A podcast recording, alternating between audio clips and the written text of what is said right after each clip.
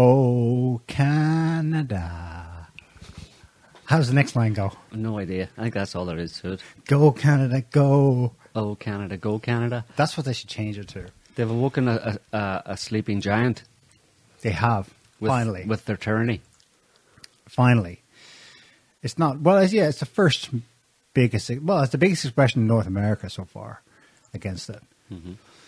And it comes from Canada, where Canada, that have been pretty much, especially and especially Ontario, eastern province, that uh, has been really under under the thumb. You know. Yeah. Um, so I'm not surprised that it came from there. I mean, it's very Yeah, and it's interesting that it took a specific thing to trigger it, namely Trudeau government saying truckers you're not going on the roads unless to get You're vaccinated, yeah. you're vaccinated and your passes are up to date. So that would I think the scenario they were facing was something like thirty eight thousand people would no longer be, have the papers necessary to work Mm-hmm. by mid January, and that was the spark I think. Mm-hmm. Um, initially, it was going to be a roadblock, like or, on cross border points between the US and Canada, but maybe it just morphed as it went along. Um, Mm-hmm. Then by last Sunday, a plan was in action, and it's just been incredible, incredible. Like they t- crossed the whole of Canada. It began in Vancouver, Mm. and they, you cross the Trans Canadian hi- Highway, going the whole way across the continent, basically to Ottawa, and then it's fed in. Other convoys coming from places like Edmonton, and then up from the US as well. On the other side, on the east, far eastern side of Canada, uh, convoys joining them from Nova Scotia, Mm-hmm. um, Montreal, Mm. Quebec. Super, just super impressive. The government, it's interesting. And they- not really, not really uh, reported on. no, nothing. Reported on nothing. very little. France, very little in the Anglosphere media, Anglophone media. Um, but th- Why? why? Yeah, of course. It's yeah. bizarre. It's actually really bizarre because th- throw up that that uh, JPEG I, uh, I sent to Scotty, the capture one. Um, it's just a. This is Canadian. Oh no, this is Sunday Times. So, so actually, this is today, and so this Canadian trucker business has been going on for well. The plan was developed a long time, quite a few weeks ago, I think, obviously, and then, but it's been on the road for almost a week now, I think, Yeah. or just short of a week converging on Ottawa, yeah, fifty thousand trucks, hundreds and hundreds of thousands of people, obviously, you know, along the route, and then in, Yeah. in, in Ottawa, uh, arrived more or less yesterday, last night, today. Um, but this is the first. This is just from today, as you can see, thirtieth of January, uh, and this is the Sunday Times. And this is one of the few. There was one other article yesterday in the BBC, but as far as the Western media, the whole week that this was all going on, Yeah, um, nothing yeah. and the BBC yesterday and the Times in the UK today, and that's more or less all you can really find uh, across the mainstream media in terms of reporting on this. And of course, you notice a little um, dig there, uh, a little distortion in the in the headline where the freedom of convoy of anti-vax truck truckers. And of course, Yeah. it's much more than anti-vax, but they prefer to That, you know that present it in headline's that not way. bad. I've heard far worse from Canadian media. Yeah, for sure. Extremists, Uh, fascists. So here it's saying Trudeau forced into hiding. Yeah, and that's the That's main thing. true. As quote unquote in quotes freedom convoy of anti-vax truckers rolls into town. Hmm. Obviously, anti-vax is a dig, but uh, Well, well, the, well, the interesting, the, the reason I'm, I'm highlighting this is, is the fact that you have um, the prime minister of a major Western nation, of one of the Five Eyes, right, the Right. elite of the elite of the Western nations, uh, Canada, Justin Trudeau has has gone into hiding. Yeah. like so, like a like a for reasons of national security. well, really like a, you know, I mean, like a fleeing dictator in a country undergoing regime change. Pretty much. Think Kiev 2014. Exa- or or any any number of examples you give over the years yeah, of people who, uh, in the face of you know leaders of countries in the face of popular revolt, the uh, president of especially Afghanistan last usually, August. usually tyrants of some description Yeah. are the ones who um, who flee. I mean, it's not always the case. It depends on the nature of the of the of the uprising, let's say, or the protest. But it does seem to be a bit of a hallmark of you know corrupt or tyrannical governments that, in response to popular anger at their policies, instead of actually staying on uh, at the helm of the ship and addressing them and meeting the people, they basically run away. Yeah. Uh, the implication being that they have to run away because their their lives are in danger. Yeah. And why are their lives in danger? I mean, well, you can have a population that are all you know hopped up on some kind of drugs or something, and they're just out for blood and they want to kill somebody, anybody, and and you know you could justify getting off scene in, in that situation. But this is Canada we're talking about. This Yeah. is uh, you know land of bacon and and. Uh, maple syrup and stuff, and and, And migrating geese. and very polite Canadians. Yeah. you know. So if you've whipped up Canadians to the point that you actually feel as a as a as a leader of the country that your life is in danger from these people, it probably means you've done something wrong, rather than these people are a bunch of, you know, Well, extremist. As he crazies. said, he, he did issue address the issue once uh, in a press conference. These are, you know, what do they call them? Extremists, a fringe fringe minority Yeah. with unacceptable views. At least he scaled down from what he had previously said about protest against mandates. What a couple of weeks ago, Mhm. when he said these people are basically racist and misogynist. you know? Right. You call it, yeah. Well, when you when you, I mean, that's a desperate attempt, and it was. I think it, it should it was should have been seen and was seen by anybody with any sense, seen for what it was at the time. When, like a few weeks ago, like you said, he called people who didn't agree with government policies misogynist and racist. That's a ridiculous thing to say. Yeah. It's not simply not true, and it's an attempt to divide the population or to uh, to alienate the section of the population that aren't in favour of your policies, you know, and uh, I mean, it's one. I mean, you shouldn't try to alienate them. I mean, the truth should be able to. The, the truth should be your your argument should be, uh, you know, your weapon. Let's say for anybody in that situation, if you think if Trudeau thinks that these people are racist and misogynist, then surely that will out itself, and everybody else will see that. I mean, it's hard to, f- you know, if you're if you're uh, uh, an ardent racist and misogynist, it's hard to uh, to cover that up or for that not to be apparent to everybody else with any sense. But that apparently isn't the case. He's just calling them names. He's trying to divide the population, and then whenever they basically march on the capital, he flees like a tin-potted kidder uh, from some Yeah. poor country, and and and and again gets back to what I'm saying. The media doesn't report on it. Yeah. I mean, it's a pretty big story, except if the media doesn't report on it, then it's not a big story, right? Yeah, well, same goes for so many massive protests across the West these last two years. London, England had some phenomenal turnouts, a million plus, arguably as big as, in fact, the massive anti-war one in February 2003 mm-hmm. before the Iraq War. You know, two million plus people. That was reported on. You couldn't ignore it back Right. then. But they have practiced now these last two years just not reporting Right. on signs of protest. Now they probably explain that to themselves as well. This is a dangerous moment mm-hmm. politically, mm-hmm. so they're aware. I don't think it's an unconscious thing on their part. I think they're the thinking process. If it's not explicitly stated from media company owner down to editor level, down to journalist level, it's understood instinctively, if nothing else, that this is a politically sensitive moment. If we show the scale, we, we will show the people, our Right. readership, listeners, watchers, that there is a mass behind it. Mm-hmm. That will sway them politically and influence their view politically of what's going on in the country. Right. So, th- So they, the they stuff that- are instinctively defending So the the status stuff that was always done in the past by governments undercover, let's say, uh, in the sense of uh, manipulating, or let's say maybe they wouldn't say manipulating, um, directing public opinion uh, in a certain direction that the government thinks is positive for the people and the country and stability and all that kind of stuff. All that stuff in the past happened largely beyond the purview of, of the average person. But these days, it's it's very much in your face, and more and more people are aware of the fact that, and the people doing it, the government and the media are much more open about the fact that they're doing it. I mean, they don't say it explicitly, but it comes out through the media and the way that the media, you know, so it's much more blatant today. Uh, we have much more blatant evidence or uh, clear evidence that governments and, and the media do get together essentially to direct public opinion, attitudes, beliefs in a certain direction.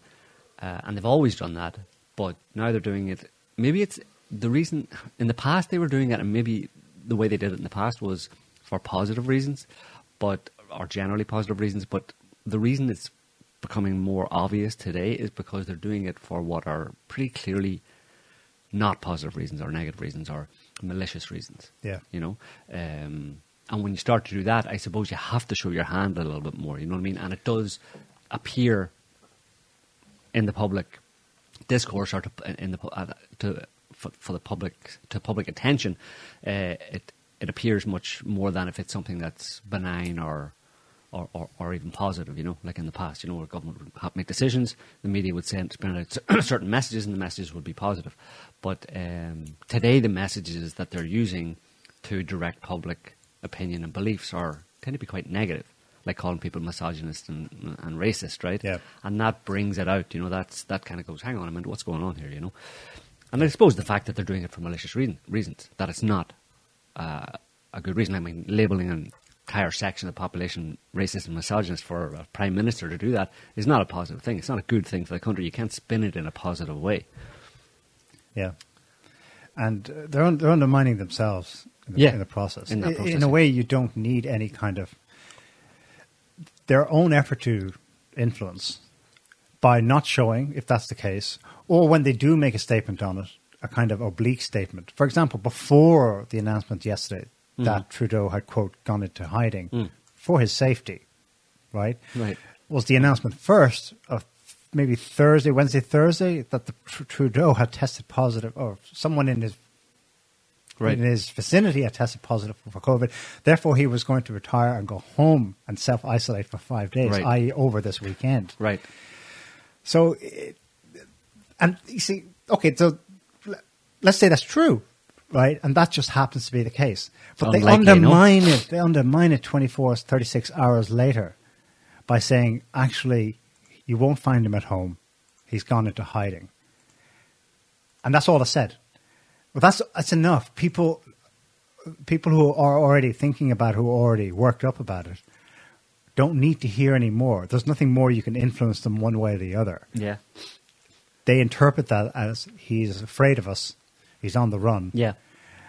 uh, and and that he won't listen to us. He won't be there to receive our complaints, and therefore to pass comment on them one way or another. Mhm. There will be no political engagement. He's already You can all come to Ottawa. We're not here to talk to you. Yeah. So you can come here and freeze it out for, for minus thirty degrees don't if you care, want. yeah. We don't. We don't care. And that, does that imply nothing's going to be done in terms of meeting Well, protesters? that's the question. well? What goes forward? I've, I've seen a few snippets of interviews. It- In, in fairness, between Canadian alternative media slash new media, you know, of left and right persuasion, whatever, people get down on the streets and actually still stick a microphone mm-hmm. in front of people's faces. Between them and local media corporations in Canada, they did do a lot of on the spot. What's your reasons? What's your thinking? What do you think's going to happen? What do you intend to do?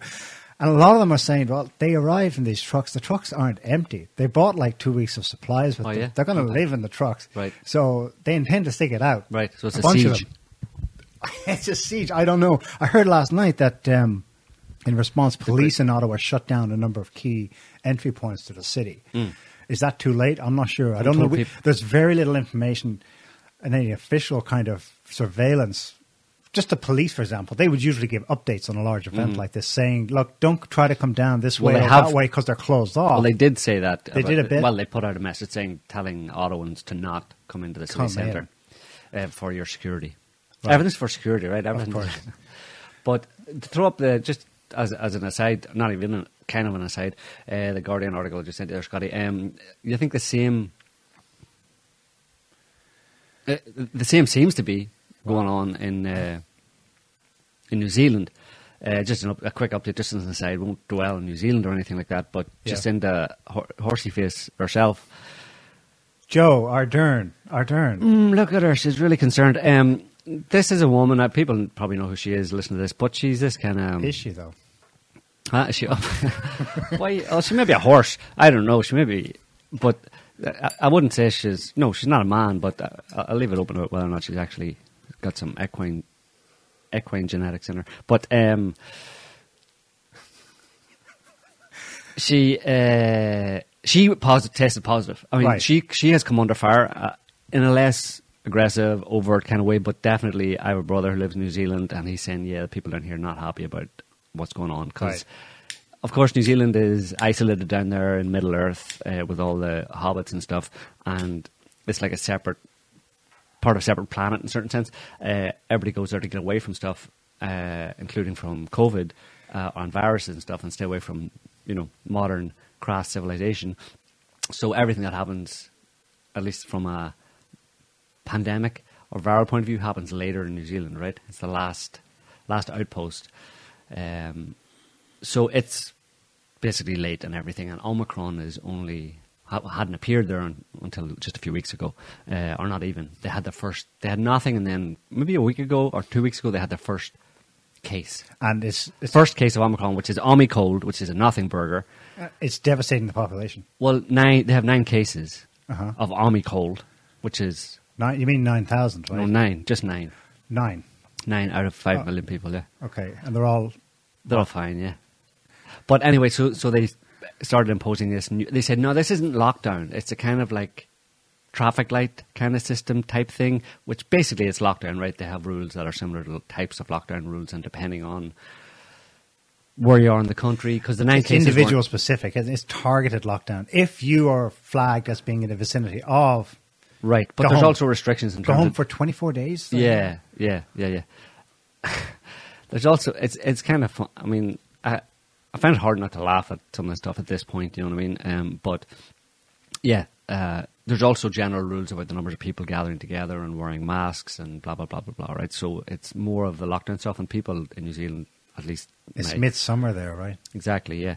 Um, so it's ridiculous, yeah. Midsummer, a cold, it's it's nothing, right? And uh, the government is imposing has has imposed these restrictions, and within a couple of weeks, obviously, her reading the the feels or the sentiment among the population was that I need to get COVID and get off site first. So she basically um, is isolated. She's gone off scene for however long it takes for her for her to decide or her advisors Yeah. to decide what to actually do about the situation, because there aren't mass protests or there or there have been protests in New Zealand, and if they don't do something about if they about the measures they've imposed so far, I think people will.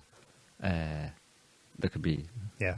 Some- of course, some this, uprisings This in- speaks in New to Zealand. the geopolitical interest in why the the question to why there's not enough, hardly any media footage Right. of what's happening in Canada. Right. It's a containment issue across those five eyes, across the Anglosphere.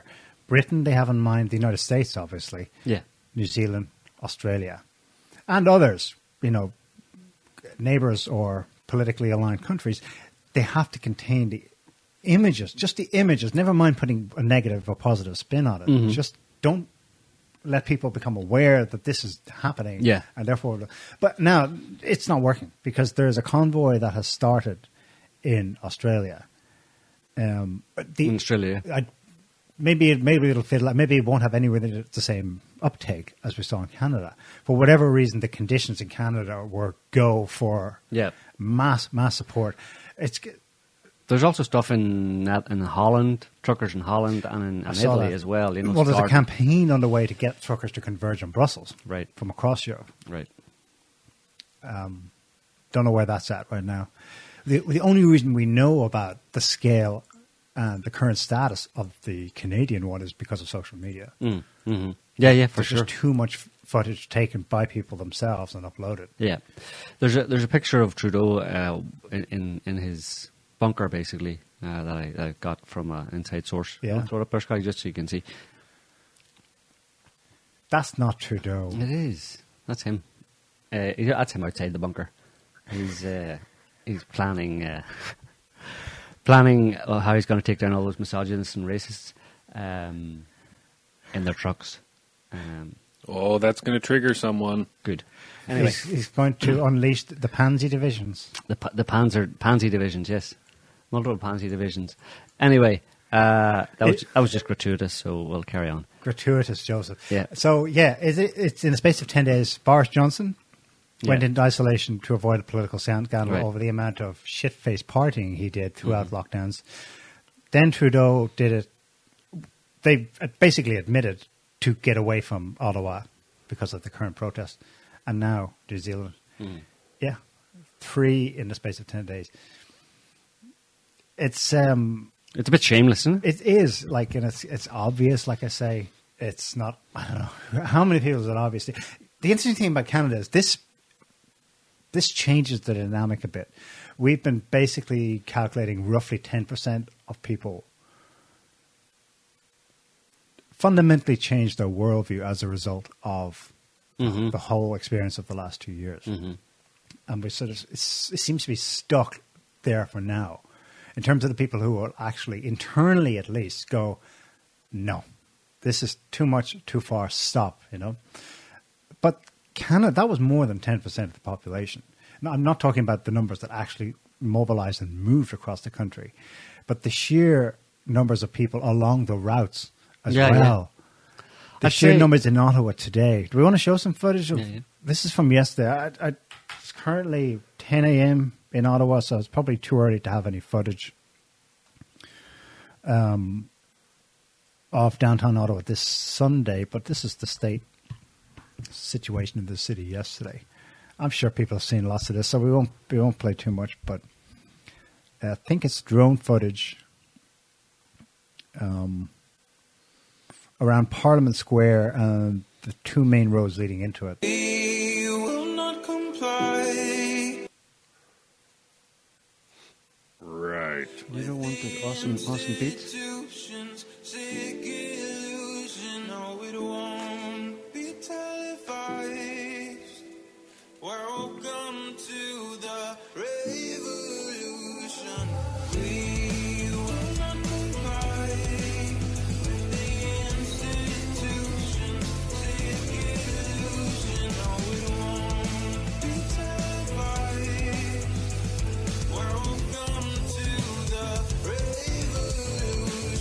Okay, that's enough. Is it a revolution? Uh, we'll see. But it's certainly a massive protest. Um, now, I, I can't imagine that the government in Canada just spent the last week watching this and not doing anything. Mm-hmm. Um, I'm sure they have all kinds of things in action. Uh, part of which is information containment, almost certainly. Um, but there's probably more to it than that. I mean, that convoy was massive. It was 70 kilometers long by the time at the end. So I doubt they're all getting in there. I heard that they were going to try and convince people, oh, it's a safety hazard. Please don't come into the city. Go over here and park at the airport, Mm-hmm. which is obviously outside the city, way outside. Um, so if anyone was going there with the intention of besieging the city, The government. I, ca- causing a gridlock that forces elites, government types in Ottawa to change, they're probably already a couple of moves ahead of you on that. Well, the government's a problem. Like, I mean, yeah, they can wait it out and they can have a kind of siege or whatever and, and try and just sit there in their trucks for forever and have protests and, and, you know, force the government to try and back down or change their policies, whatever. But the government has a problem in that sense where if they were to back down on, on their restrictive COVID policies uh, in the face of that kind of mobilisation, well, that says, sends a signal that this is how it's done, right? When the government steps too far or despite their justifications for, for why they're imposing these restrictive, you know, fairly tyrannical uh, policies on the population, they claim it's for public health or whatever. But if the people, if enough truckers get together, for example, and people protest outside the parliament in Ottawa uh, and stay there for a couple of weeks and they back down, well, then that's how it's done. Any Anytime the government ever does anything that the people don't like, this is how you, you, you fix Yeah. it. So, They have uh, backed down on the trucker mandate. right. That apparently like a week ago or more. But at this point, it, it's it's snowballing into its own thing. Their point now is very simply end all the mandates, revert Yeah. back to the status quo before all of this. The old normal. All mandates because you, you got Well, what I don't understand, and that's happened in different places, right? Uh, Austria, for example, has Uh-huh. backed down on their vaccine. Yes, on the mandatory vaccines for everyone. yes. Right. So, of course, they have a narrative for it. But in the case of Canada, um, how does the government justify that? If they say it's absolutely necessary that all truckers, from a public health point of view, all truckers get vaccinated or something bad will happen, and then they back down on it, what does that say about the policy in the first place? What, is, what does that say about their statement that this is absolutely necessary in the first place when they very quickly back down in the face of public pressure? I mean, it can't be that serious. It can't have been. Yeah. They can't have been genuinely concerned about uh, some kind of viral spread or public health emergency due to truckers not being vaccinated. If they just go, okay, we won't ask you to get vaccinated. Do you know what I mean? And that itself, when people see that that's happening, it starts to sow reasonable and justified doubt in a lot of other government statements Yeah. about the dire need for this or the public health emergency, etc. You know? We actually have some interesting uh, comments from viewers, listeners. Yeah.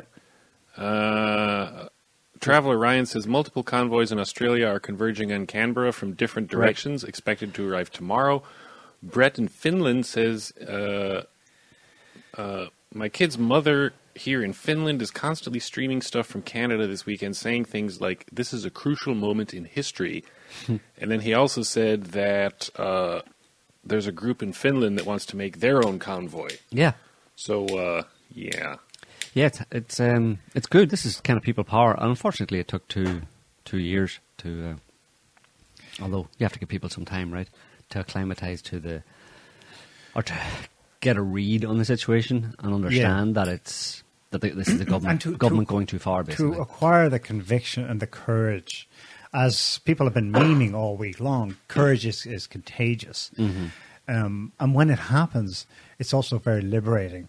If, even if people just go home and nothing fundamentally changes, the encouragement you get from following something that has up till now has terrified you. Yeah. The fear of stepping out and being hit on the head, you know, by the government's hammer, Right. will have changed your entire makeup Yeah. completely. Because now you you you you've made the effort. You've gone out. They had people arriving in their cars by the thousands at key pit stop along the Trans Canadian Highway, which is the Arctic desert for most of it. They turned up in the middle of nowhere. All turned. All these trucks turned their lights on, and trucks one to ten bought antifreeze liquid. Trucks ten to thirty bought fuel. Bucks, uh, trucks thirty to fifty bought food. They had well they- organised, They had mobile barbecue stations set up and everything. They had fireworks displays, the whole nine yards, drones set up. People, there's so much, there's so much carrying capacity when you're doing something creative. Yeah. And for the people. Yeah, You have more people. than enough and it's contagious and it overflows. And one thing, they talk to each other and, and Yeah. they go, actually, yeah, I'm, I'm pissed with all the mandates. I'm Yeah. not just pissed with why it affected me personally. My liberty is connected to everyone else's. Right. Yeah, and I'd say it's a majority of Canadians at this point, and I'd say it's a majority of people in most Well, countries this at is this why I was saying this is more than your ten percent here. Yeah. Like, Yeah, yeah. um, Were you going to show something there? yeah, I wanted to. I want, can you throw that up, Scotty? This is um, status quo on on the books in Quebec. This is the shit Canadians are putting up with. You probably saw this, Joe. This is January 24th. So Monday last week, it's reported that Quebec bans unvaccinated from buying groceries at Walmart, Costco. Mm. If you scroll down a bit, it specifies what, what that means. It's legislation. Okay. Yeah. They're That's banned it. from buying groceries at big box stores, including Walmart and Costco, while people wishing to access pharmacies inside those outlets will require a store escort. So Yeah. some COVID marshal will come along and say, okay, I'm going to take you to this specific area where you can only buy pharmaceutical products, and then you have to escort, or food, and I can escort, escort you back out then. Um, that's like that's that's you remember the I mean I, I, I was going to say that's Gestapo like it's it's worse. The Gestapo was a place an office in Nazi Germany you could report a neighbor to. This is full-time monitoring by co-opted Gestapo people from among the general population. It's insane. Go, go down to that next tweet. Unvaccinated parking spot in Quebec Walmart. While they wait to be escorted, so you, you walk into the escort and you have to stay in your little box there, Like a horse. like a horse. Yeah. Uh, I'm seeing a pattern here. yeah. Horses. Yeah, Jacinda Ardern should be in one of those permanently. Yeah, uh, I, I, I won't go on about Jacinda Ardern. See, I found her interesting just because she was so wonderful and so awesome for, for so long over the past number Yeah. of years. She was like a, a wonderful example. a but hero there's a video actually. Heroine. There's a vi- video of her actually talking about. Um, maybe we should actually put that up, just uh, just to uh, as an example. You know, um, just how do you spell Jacinda? Jacinda. J A C. Yeah. Uh, the one where she's um, yeah. From last week Yeah. Uh, she was remarking on she was remarking on the impact the legislation would have on people Yeah. Oh, on the, on the effects on the rates of suicide in New Zealand. Right. And the, the freaky thing isn't what she her. said, but her facial expressions while she was saying it. Yeah. Um, yeah, I actually, yeah, I have it here somewhere. Um, You keep looking. yeah, Um, the state of state province in Canada of Nova Scotia. this is the first kind of real kind of formal response of any government agencies in Canada. Nova Scotia has banned protesters from joining, going along the highways in support of the truckers, for their safety, of course. Even though not a single person was killed during the entire convoy across the whole width of Canada. Uh, yeah, this is an example. It's it's an interesting psychological case, basically. But um, just play that, and you can. sad facts for New Zealand is that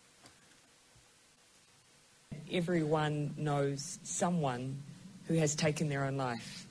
Now, we're a, we're a small country, less than 5 million people, but last year over 600 people committed suicide.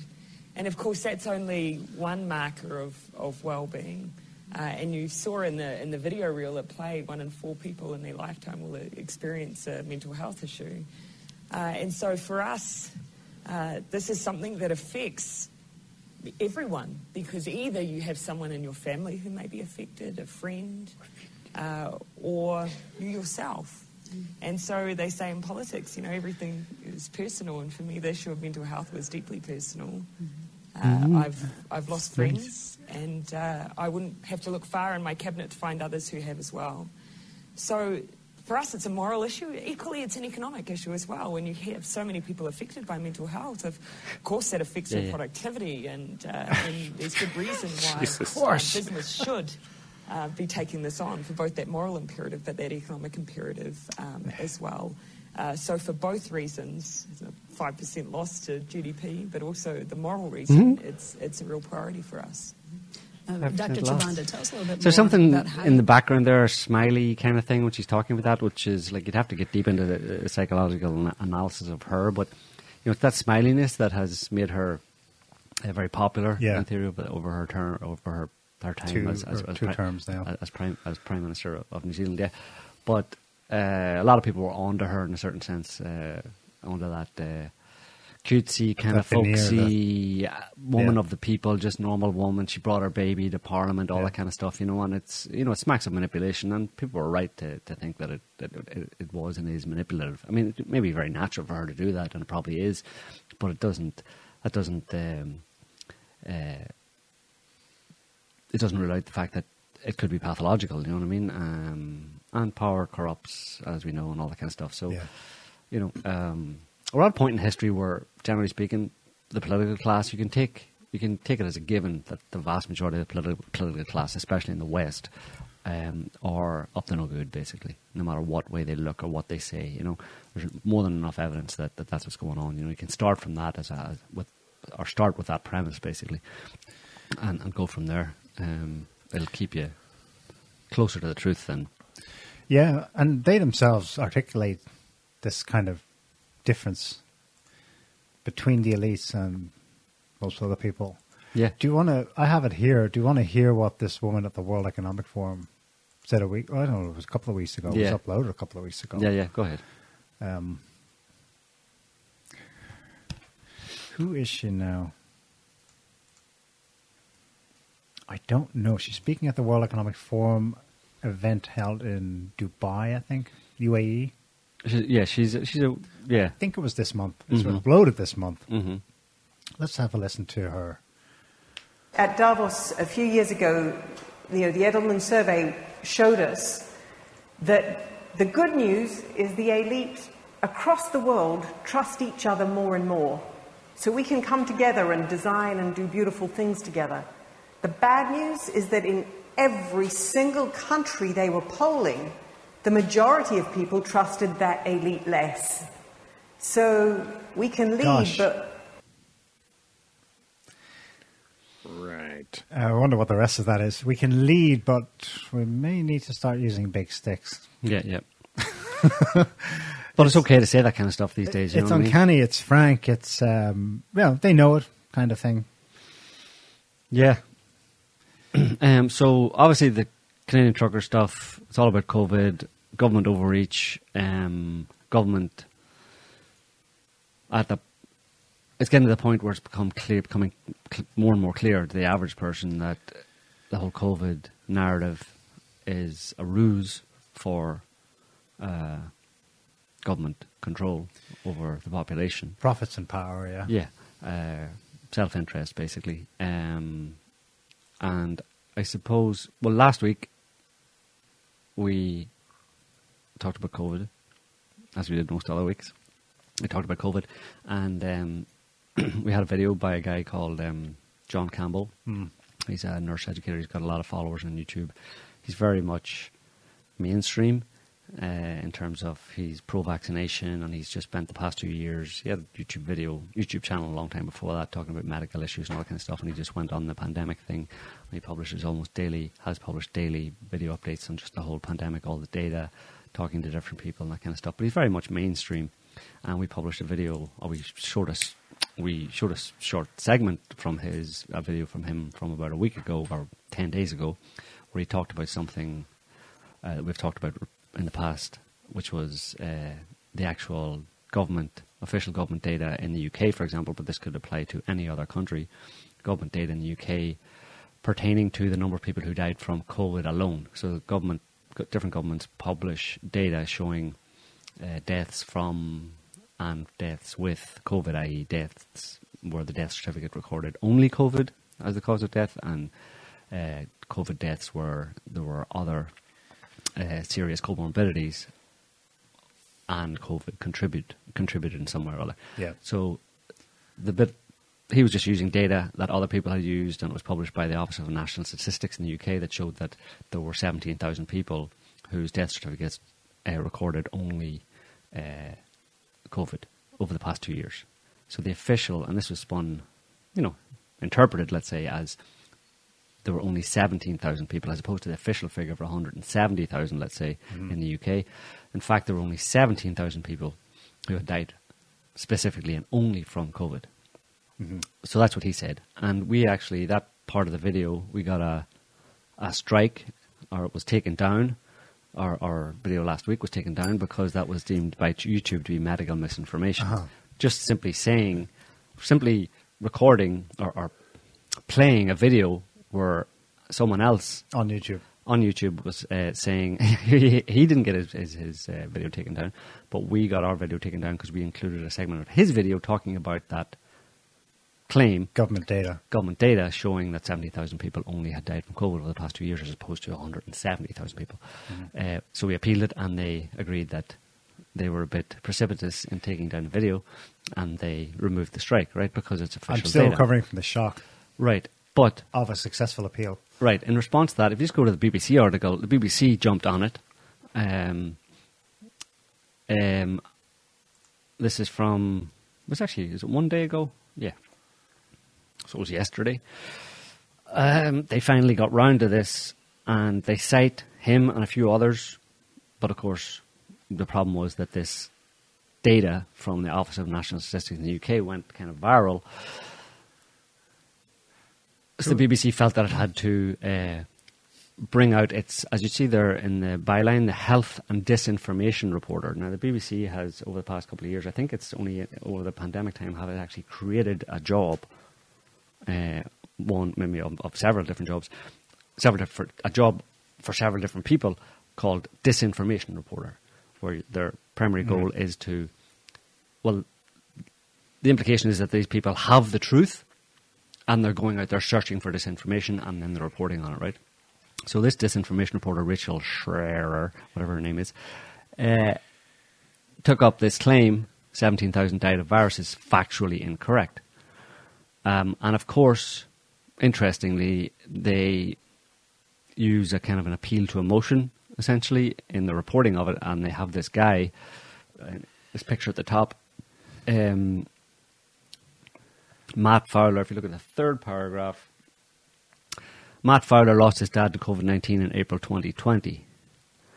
Uh, Ian Fowler, the father, was 56 at the time of death and lived with type 2 diabetes, which his son said had a minor, barely perceptible impact on his life that he controlled with his diet. But the suggestion that only 17,000 people in England and Wales have died of COVID uh, completely discounts the deaths of people like Ian. So anyway, um, they go on down. Uh, you know, the next uh, headline or next uh, subheading is um, kernel of truth. That COVID myths that spread on social media often have a kernel of fact at their heart. A real statistic that gets misused, according to this disinformation reporter. Uh, and then the ONS themselves, who published the data, if you just look just there the last uh, described, yeah, described the 17,000 figure as factually incorrect and highly misleading.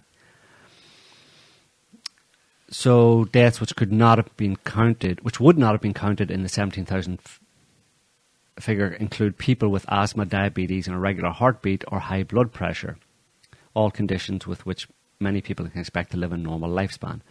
Um, and then if you just go down to how death certificates really work, which is the next one, um, she uses a, an analogy. Uh,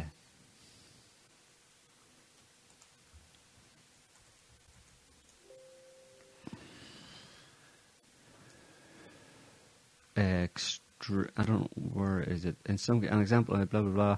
An extreme example um, yeah next, next below that just below that in the second paragraph there. An extreme example imagine someone is stabbed but had a, an irregular heartbeat which contributed to a cardiac failure when they were attacked. The irregular heartbeat might appear on their death certificate but we wouldn't say the person who stabbed them was not responsible for their death. Now that's an example of I mean she's using that as an analogy or For as an COVID. example for COVID. Now, that's, I mean, that's highly that. I mean, the title of this uh, article is factually incorrect, and and the ONS said that it was uh, highly misleading or something like that. Um, but that that that an ex- example she uses to try and make the point to try and get people Mm-hmm. to understand why this figure is, is is misleading is in itself misleading Yeah. because you know someone who stabs someone is not the same as a respiratory virus that circulates every year and has done for hundreds of years or thousands of years in the human population that's not the same as someone who with agency goes up and kills someone you can't you can't Yeah. you can't you compare those two things or you can't make you can't equate those two things it's ridiculous you know Yeah. it's um but just on the um if you just go to the the next one is blogs.ons.gov.uk. This is actually where I think this this is the so this is the Office of National Statistics blog, and they're the ones who released this data. Uh, and they more or less saying say the same say the same thing. Uh, if you just go down to understanding causes of death, um, doctors are required by law to certify the cause of death to the best of their knowledge and belief. Now that immediately tells you that it's difficult for any doctor to actually ascertain or determine the actual cause of death. They use their medical expertise to decide the cause based on symptoms, physical examination, hospital records, blah blah blah. Uh, there's a huge range of pre-existing conditions that can be listed on the death certificate, from heart disease and cancers to obesity and heart arrhythmias. For the more than 140,000 deaths that were due to COVID, it has been determined that COVID 19 was the underlying cause of death as opposed to one of these pre existing conditions. This is a it's a thorny issue that's come up over and over again. We've Yeah. talked about it repeatedly over the past two years. Uh, this isn't new, obviously. For some people, it might be new, but we have talked about it repeatedly. Other people have talked about it repeatedly, going way back to like really early days of this pandemic, so-called pandemic, uh, were about reporting on on the numbers of deaths and people being people who were in ill health. Now, the well, I'll just throw this up as a go to the next ONS just to give you the official data. So, in case we run fa- run afoul of the of the Ministry of Truth at YouTube, uh, just go down to the little table there. This is the averages of those who have died with COVID 19. You can see it there persons, male, female, uh, median and mean ages. Basically, 83, 82 and a half, as noted by us and other people before this, the average age of people who have died with or from whatever COVID, COVID on their death certificates, was above the life expectancy, age of life expectancy in the UK. So, that highlights one of the points we've made repeatedly over and over again as well, which is that this virus is primarily only dangerous to people who are at or above life expectancy, and that demographic tends to have, a lot of them tend to have uh, significant comorbidities. I just wanted to, again, it's a thorny issue, but I just wanted to use an analogy myself, since analogies seem to be the thing uh, to, to, to make your argument about this topic, is that um, if a, a, a, a man or a woman, uh, elderly, let's say at the average age of, of uh, COVID, de- COVID deaths, 82, 83 years old, with some underlying conditions, was out for a walk. Could still walk, was healthy enough to go out for a walk, and walked, was walking along a river bank or a canal, and something happened. dog chased them, whatever. Bicycle bumped them, they fall in, and they drown. What's the cause of death? The person on the bike. Well, no, it was drowning, right? But well, if you- ah, yes, okay. I have to think medically like a doctor, not like a police Uh, detective. but it was an, well, it was accidental, right? Dog, whatever, tripped. Don't Yes, don't fixate the- on the person yeah, how the, they the fell. in. medical issue is they died because they were asphyxiated or suffocated because the lungs were full of fluid. So they would say Drowned. drowning. Yes. right? But was is it not reasonable to argue in that case that the cause of death was infirmity and the inability to swim? Or And- to avoid the bicyclists. well, forget it, whatever. Let's say they're in the water. Okay. from whatever cause, accidental, they trip, whatever. That's force of nature, act of nature, act of God. There's, So there's nobody else involved. They trip and fall. Okay. For, obviously, you're not going to involve the stone they trip, or you're not going to blame the stone they trip.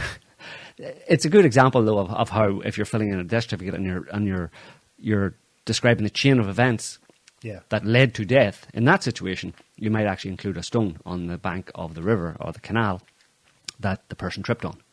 That was the first uh, chain in the chain of events, or first uh, element in the chain of events that uh, caused their death. But then, so they fall into the river and they drown. Why did they drown? Because if you take 20 years off their life, if you put them at 60 years old, a 60 year old person in the same condition, let's say, that same person, 20 years younger, would not have drowned. so was drowning was the cause of death, but what was what really was the cause of death? The, they're frail, their age. Right. Maybe they had a kind of comorbidity, whatever. So uh, I'm just trying to highlight the in Yeah. my, in my analogy, the context in which these victims Right, died is right. that they were very old. their inability to survive a respiratory virus, a relatively normal respiratory virus circulating that causes some people uh, to die because they're not able to fight it off. Um, I suppose the point in all of this is that the, the counter to the BBC and, and, and their rebuttal of anybody saying that only 17,000 people or a very small percentage of the actual official numbers really only actually died from COVID. Uh, the BBC's counter to that is no, they all died of COVID. But that's not the case in, in, in, the, in the kind of analogy I'm using or the, the, the way I I think is reasonable to look at it, which is that the thing that causes people, and again, the average age is 82.5 years old, the thing that causes most people who are at or above life expectancy age to die is the fact that they're at or above life expectancy age. That's what causes them to die. There are many different other contributing factors, but the fundamentally the reason they die is because it's their time to die. You, and of course, society can and does try to minimize and prevent the amount of people uh, who, who, who will die or fall ill, fall ill and die from various different causes. But ultimately, you're not going to be able to stop it. And I think governments have, long before now, a couple of years ago, they strayed into that area of we must stop all these people from dying when they had never done that before. They'd never done it with the flu before. Uh, every year around the world, influenza and other respiratory viruses cause a lot of death amongst, again, elderly people with comorbidities, and governments have never tried in the way that they have done over the past few years to stop those people from dying. But they decided to do that with uh, with coronavirus, with the effect that they then spread that out to everybody in society, people who were not in danger from this virus, and imposing restrictions on them and causing all of the effects that we've talked about before. All of the negative effects we talked about before in terms of the, the lockdowns and the restrictions on society and restrictions on people's lives, all of the knock-on effects, uh, seriously negative knock-on effects on, on many different people who, for whom this virus was not an issue at all. So it's it's weird that I don't know. The whole thing is just weird to me, and it's hard to tease it out. We're two two years down the line. There's been so much said about it, so much misinformation and disinformation about it, and actual reasonable, accurate information and reasonable, accurate argumentation against government policies has been shut down by government, by the media, to the point where um, you wonder if it's even if there's any point in even saying anything. trying to dig into it and try to trying Well, to. But here what- we are, and you strange- keep doing it. I know, but, you. and you know what? You know what the problem is? The problem is that what I just said seems to be a reasonable yeah, um, take on it, and it's a Yeah. very simple take. It's very Yeah. simple, and I've said it over and over again In different And I- ways, And yeah. there's and there's no. I don't think there's anybody. There's no way anybody can disagree with the, with the argument, with the fact, with the statement that this virus was not a danger to anybody who was relatively young and healthy. Um, the vast majority of them, as has been said by government, you know, officials and health Yeah. health ministers Over over, and over over. again, that the it. vast majority would not end up would not have any significant problem with it. Would not would not end up, in hospital. Even those who do end up in hospital would not uh, end up dying from it, and even uh, and, and those who end up dying from it would be very small. Um, so, in that context, that's been known for a long time. Why the massive rollout of punitive, draconian, totalitarian, effectively, uh, restrictions on people's freedoms? That's the question. Why? When there's no justification for it. Any reasonable, there's no reasonable justification for it. And you can't get an answer to that question. You can't talk about that. The only way they would shut you down, uh, if you ever try to talk in that way, is that you want Granny to die, or the, you know, ad hominem attacks. which emotional- was very, very much the first line of attack on that explanation at the outset. Remember? Yeah. It was incredible how worked up people got. So what you're saying is you want Granny to die. Yeah. No, I'm saying Granny is old and she could die at any moment Hmm. because she's alive on Earth. Yeah, exactly. And I'm not saying, of course, a reasonable policy would be to uh, identify people who were at risk from this and any other respiratory virus and take whatever measure, medical measures necessary or even non-medical interventions necessary to protect those people. And they themselves would be participants in that. They would, you know, go along with it. They would, they would facilitate those measures for them, and they would do it willingly because they know that they're in danger and they would be protecting themselves. But that's only a tiny percent of this population, and the rest of the population just carries on. Why that didn't happen? I mean, I know uh, this is this is an elementary question, and it's been asked over and over again over the past two years, but no one ever asked it. No one ever addressed it correctly or gave a reason why that could not have been done from the very beginning. It's almost like people tried to say that over and over again. Listen, just isolate the, the, the Yeah. those people in danger. Vaccinate those people in danger. Leave the rest. There's no problem for the rest. They said that, but it was just met with a blank. They were just blanked or stonewalled. And they stopped asking it. They stopped saying it. They stopped bringing it up. Yeah. And to date, no one has ever given, no official source has ever actually responded to that, to that point as to why that was not done. We didn't know, or blah blah blah. And you know, again, they did know. It was the data was in very early on. Like I said, this was only dangerous to a small percentage of the population. So why not uh, protect them and leave the rest of society alone? Don't know. Well, we do know. At this point, we do know. Because Justin Trudeau is fleeing in the face of people who are very angry at him and others who did, in government who did that. And he's gone into hiding because of it. Yeah. Like so many little tin pot dictators. Are we going to get banned for saying all this? I don't know. I don't know. I mean, look how uh, look how cautious people are Again, in what they say. Yeah, That's just throw throw up just uh, uh, on just to finish on that point. Just throw up just to make the point about the negative effects of lockdowns and all that kind of stuff. Again, it's we've talked about this repeatedly over and over again. It's been in the media. the three uh, Telegraph articles, Scotty. Uh, first one is deaths of people whose medical care was disrupted, quadrupled in the first COVID lockdown, i.e., denial of primary care to people who, again, it's weird. Uh, denial of primary care to people who were not in danger. You know, so while the government was focusing on people, let's say, and wants to wants to highlight people who who who had a, some kind of a comorbidity, some kind of underlying illness, and then COVID co- was related, or they say caused their death. They want you to focus on those people and include those people in the COVID statistics. But there are people who similar, probably who knows? We don't know the data, but maybe as many or more people in the same category who had illnesses that came on them during lockdown who didn't get primary health care and died as a result. Hmm. Now, are they going to be are they included in, as, as COVID deaths?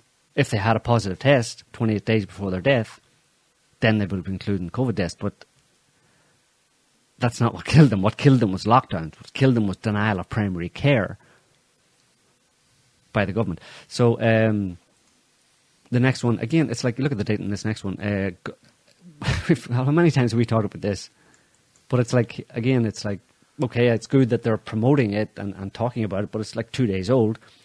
And it again talks about this nudge unit business, the behavioural psychologists in the British government, and of course in every other government, at least in the Western world, who use fear and loathing and terror tactics against the population, psychological terror tactics, in order to get them to comply with policies that did not were not necessary for them, with medical policies that were not necessary for them, um, because they're healthy people. Uh, the headline is Government Nudge Unit, which we've discussed before, the behavioral psychologist hired by the government, quote, use grossly unethical tactics to scare public into COVID compliance, end quote. So my question would be, for example, to YouTube, is the British government in using grossly unethical tactics, were some of those unethical tactics the use of medical misinformation? Yeah. did they misinform the population about the medical situation to get them to do things? You know, it's Well, certainly that when they said they, they used uh, MPs launched investigation after psychologists criticised totalitarian tactics of, de- of deploying fear, shame, scapegoating. So they deployed fear. What was the nature? What, what were the tactics that employed fear? Or what was the data? What was the messaging around fear? It would have been around numbers of deaths, the numbers of people with COVID, the number of people dying of COVID, all that kind of stuff. And now, again, this is what we're talking about. We're bringing up the question of those numbers of people dying with COVID that were used to instill fear in the population and whether they're actually accurate. Did COVID actually kill those people? A person who, you know, again, was frail, uh, had underlying, serious underlying health conditions, and COVID pushed them over the edge. Can you use that death to instill fear in a young person that they also will die from COVID? Because look at this example of someone who is 82 years old with diabetes and, and, and liver disease or kidney disease. That person died of COVID, and therefore you, Neil, also at your 25 years young, Yeah. uh, um, will also die. That's a fear tactic, right? That's a, a, a, a unethical fear tactic because it's not true. Fundamentally, it means it's not true. well, the Australian Grossly unethical. Yeah. Remember that one, where it's just a horrible scene of someone dying on a ventilator in a hospital, Right. And that was it. Just twenty seconds of that, and then get vaccinated. Yeah. and the implication, uh, strong. In fact, the explicit messaging that accompanied such advertising campaigns was that everyone from five to eighty-five Right. Could you're at risk of ending up like that unless is- you get vaccinated. So it's not just unethical. That's medical misinformation. It's not just unethical; it's false. It's unethical because it's false. Yeah. If you just go to the last one, and this is basically up to date. This is three days ago. Again, it's the same story. It's the Telegraph for some reason, and other mainstream media outlets seem to be repeating this. This is a three-day-old article that we talked about maybe two weeks ago, uh, where there were other articles saying more or less the same thing, and they're just repeating it, which is that right now most COVID hospital patients in England are not being treated primarily for virus. Just 36% of patients are now true COVID cases. So why continue the hysteria? Why continue the drive for vaccination? Why continue? You know, it's it's become endemic in the population. It's uh, an endemic respiratory virus is, virus that is similar to a cold. why restrict? What? Why continue restrictions? Um, why mask mandates? Why vaccine mandates? Question that doesn't have an answer apparently. It doesn't have a nice answer. Um, yeah. And just go to the Times of Israel since we're still on COVID. We've been along, we're on, yeah, well, it's not all been COVID, okay, it's been about truckers too, but uh, better get off COVID soon because we're going to, the more we talk about COVID, the more chance we have of running afoul. Israel, world number one in daily COVID cases per capita. Israel is also number one in rollout of vaccines and boosters. Yeah. Do vaccines work? That's just a fact, and uh, you just leave that fact standing. You don't need to say anything else. Um, Do vaccines work the way they were? They were. Cl- it was claimed they work. If that's the case, if you remember, we were all told that vaccines were the way out of this. But the f- the sad fact is that we're not in it anymore anyway. And and data like this, COVID cases per capita, number one, blah blah blah. It's it's so it's lacking context. Omicron. So there's a lot of people in Israel who have the cold. Should that be? Should we just take that headline and change it to lots of people in Israel have the cold?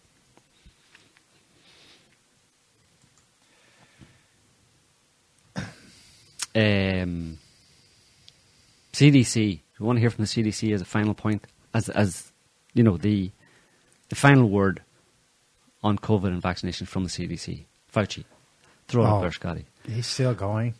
This is a study, large study, involving 18% of the US population, i.e., everybody, all the data from California and New York. Um, it's not very long, but um, basically, what is added in this report there um, is is the summation of it, and it's really the last the last line. By early October, persons who survived a previous COVID infection had lower case rates than persons who were vaccinated alone, i.e., natural immunity. And that is not limited to people who survived a previous infection, at least not in the way you might think, because surviving a previous infection can be surviving a previous infection that was asymptomatic. Yeah, you didn't so the question here is how many people in the world have been exposed to this virus, have natural immunity. Whatever number that is, those people have stronger immunity than those who are vaccinated. From the CDC. Is it not over? Or is the band going to make it? Is the Fauci band going to make it? I think, uh, well, we'll see. I don't know what I think.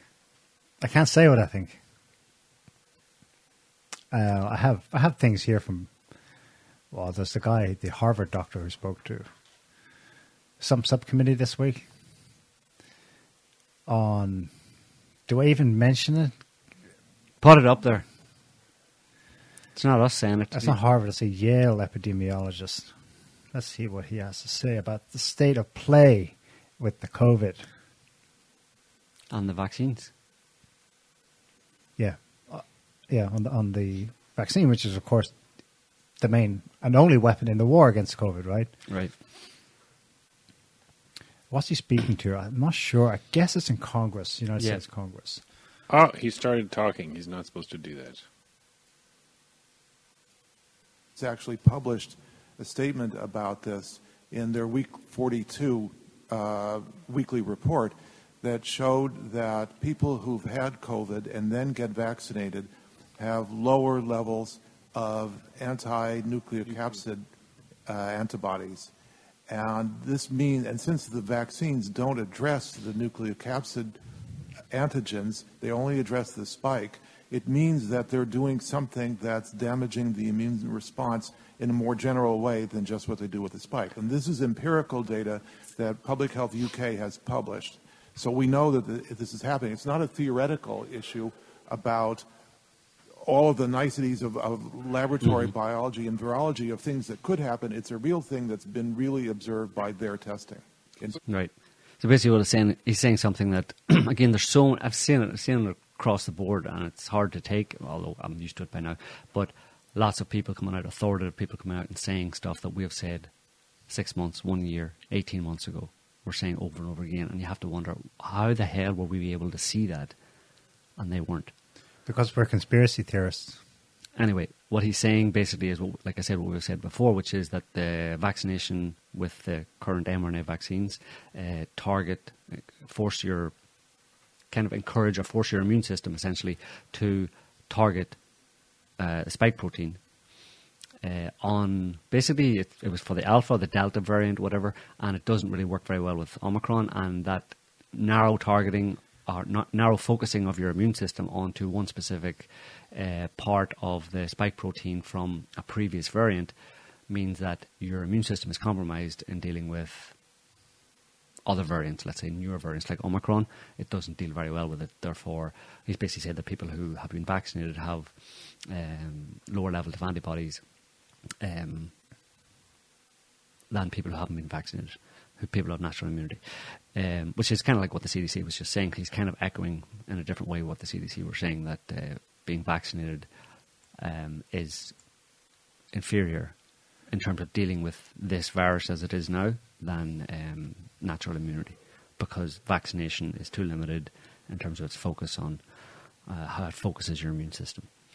Uh, that may have other implications for immune response to other pathogens or other viruses or other bacteria down the line. We don't know. We're going to find out, I suppose. But I think it bears out what we've been saying all along that um, people who are healthy uh, aren't really in any danger from this virus.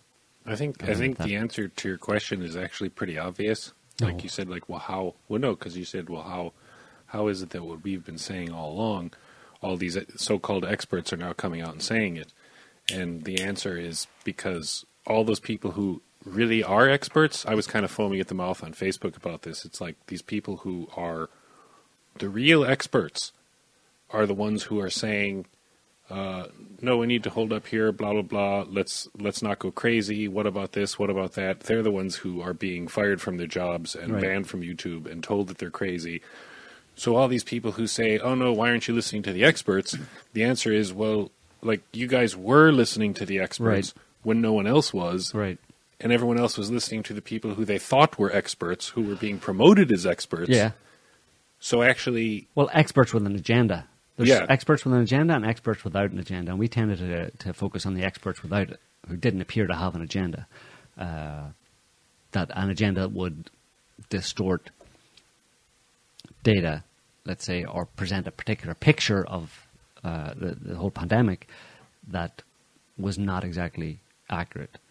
Uh, we tended to identify those people and, you know, point out how their agenda that that that, that, that was their agenda, um, and then give counter evidence from people who didn't have that agenda, who simply had an agenda that was led by the actual data and reason and sanity and the broad picture and so yeah, it's hard teasing all this out really, you know, and trying to present it in a way that people who have drunk the Kool Aid, so to speak, uh, will will be able to accept and understand. But again, it comes back to something again that we've said many times before, which is that it's very difficult for people to follow the data and the evidence to its logical conclusion because the logical conclusion is a conclusion that Yeah, it's, it's unsavory because it implies something about the powers, the, the, the authorities and, and governments in this world. It implies something about them and their intentions towards the people that is very disturbing for most people. yeah. Well, you're not going to change facts and presentations of data. This is proven by studies. Actually, do not change people's minds. It's Right. it's emotional content. Right. It's uh, sh- the shock, which has always a key emotional component, that changes people's mind. It's only when they're directly affected, when their twelve-year-old becomes Yeah. another vaccine victim, and they go and they seek compensation, and then they learn first rule, there's no compensation because the companies are indemnified against that. And they go, okay, well, who do I sue in the government? And the government goes, no, you can't sue us either. you you willingly let your twelve year old do that. Your choice, yeah. It was your choice. And then, they, and, only then will they have this thing. Well, the question will drive them and propel them through the stages we've been through. The other, the other available means is the social proof element of seeing others upset by it and expressing it. Hmm. And it's not even that they're hearing, say, the Canadian truckers and listening to the rational arguments presented by the Canadian. It's not, they're not hearing the facts. They're not Right. reading the placards and going, I never thought of that actually. They're feeling something. Mm. They're feeling, wait a minute, that's, that's the guy who delivers my Amazon stuff. And that guy over there, he's my neighbor. He's a cool guy. I really like him. So it's getting people And together, going- basically. Actually, I'm with them. So it's getting people together where they can hear each other and talk to each other, which is interesting because that's what the government has has done precisely the opposite of. That's- forced that on people over the past few years through, through Isolation. Separating people from each other. As. I keep saying, contextual evidence for the whole showdown before this. 50 countries on earth were seeing massive, massive anti government protests. In October, November, December of 2019, a quarter of the world's countries had states that were kind of trembling, not least here in France. Uh, and that all was kaboom, went into shutdown. Mhm. I'm not saying it was the thing, but it was an interesting consequence of it. Yeah, so it's interesting. So it's all about people's choice. Then people, government would say that people have chosen all of this. I'm sorry you took the vaccine; it was your choice, but it was a choice that was made under the influence of grossly unethical tactics to scare the public into COVID compliance. Is that a choice? It's not exactly a free choice, right? When you're under that kind of influence. Yeah, yeah. Well, the, that's why people cite the Nuremberg Code in the specifically the part where the population must be fully informed. Yeah. Um, legal challenges aren't. well, there are some legal challenges that are working, but legal challenges in terms of compensation and justice after the fact of an injury or a death, I don't think they're going to go anywhere. No. There are there are obviously injunctions that are working, in, especially in the American court system, against the mandates. Mm-hmm. I that's a preventative to further damage being done to society. But All right. Next. Russia. Russia's behind it all, obviously. Somebody, Russia somebody is made that claim. Some news news person made that claim about the truckers. That there was Russian agitators involved in, the, Wait, in the did- Canadian truckers. Did you say Russia? Yes, Hang on. Do it. Oh my god. DEFCON. That's that's the red alert for the the red commie threat. Okay. All right, Bet- carry on. You better play that repeatedly because we're going to be saying a lot of stuff about the red commie threat right now. Uh, Yeah, it was mentioned uh, by. It's funny. It was only mentioned, I think, by one mainstream news anchor in Canada. So uh, that didn't smack of a of any kind of um, concerted, centrally directed Canadian government effort. I think she spontaneously suggested that on her news show. Th- This whole thing is this isn't very Canadian, and she's trying to encourage her whoever was she was interviewing. Have you thought of it? Maybe the Russians are behind this. You know? There's a one of our one some a guy who follows us on Twitter um, asked us to comment on a tweet by the Russian embassy. If you just throw it up there, Scotty, um, the Russian embassy in the UK. Uh, it's got a nice picture of Lavrov because it's quoting him.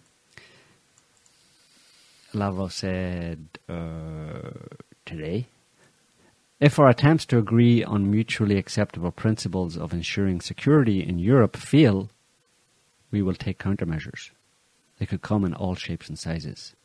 The President will make decisions based on proposals by military commanders. Uh, uh, uh. I think that's that's definitely def DEFCON commie right there. Um, it, it goes good along with Lavrov's like super serious expression there. yeah, DEFCON the commies are coming. Um, Look at him. Obviously, a red comic. Yeah. So, uh, explain, to tease that out there, Neil. What, what's Lavrov telling? What, what's he going to do? This is the Russian government standing firm on the line it has drawn on NATO expansion, specifically incorporating Ukraine into NATO de facto, never mind de jure, legally and officially and whatever. He's talking, look, you, the US has been saying since December, hang on a minute, Ukraine isn't a part of NATO. And anyway, if it wants to join, it's very welcome to join.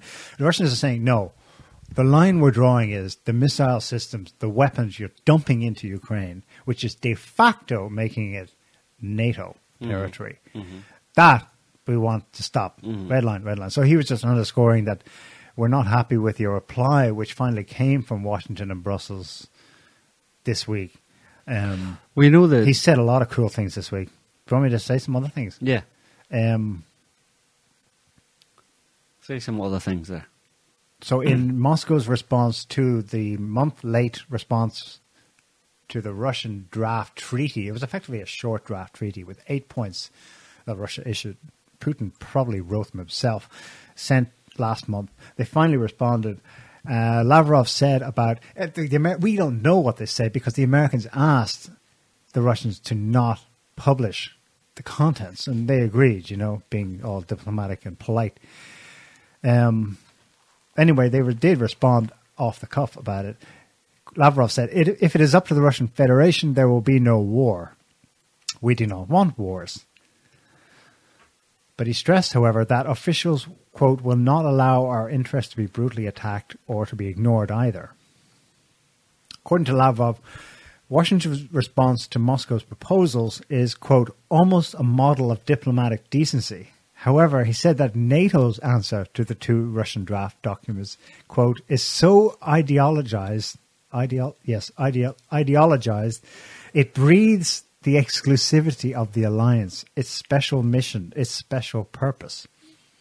If they insist that they won't change their position, we won't change our position either. So that supports what his that other statement from the ministry was saying earlier that we're not moving. I.e., we still have a military option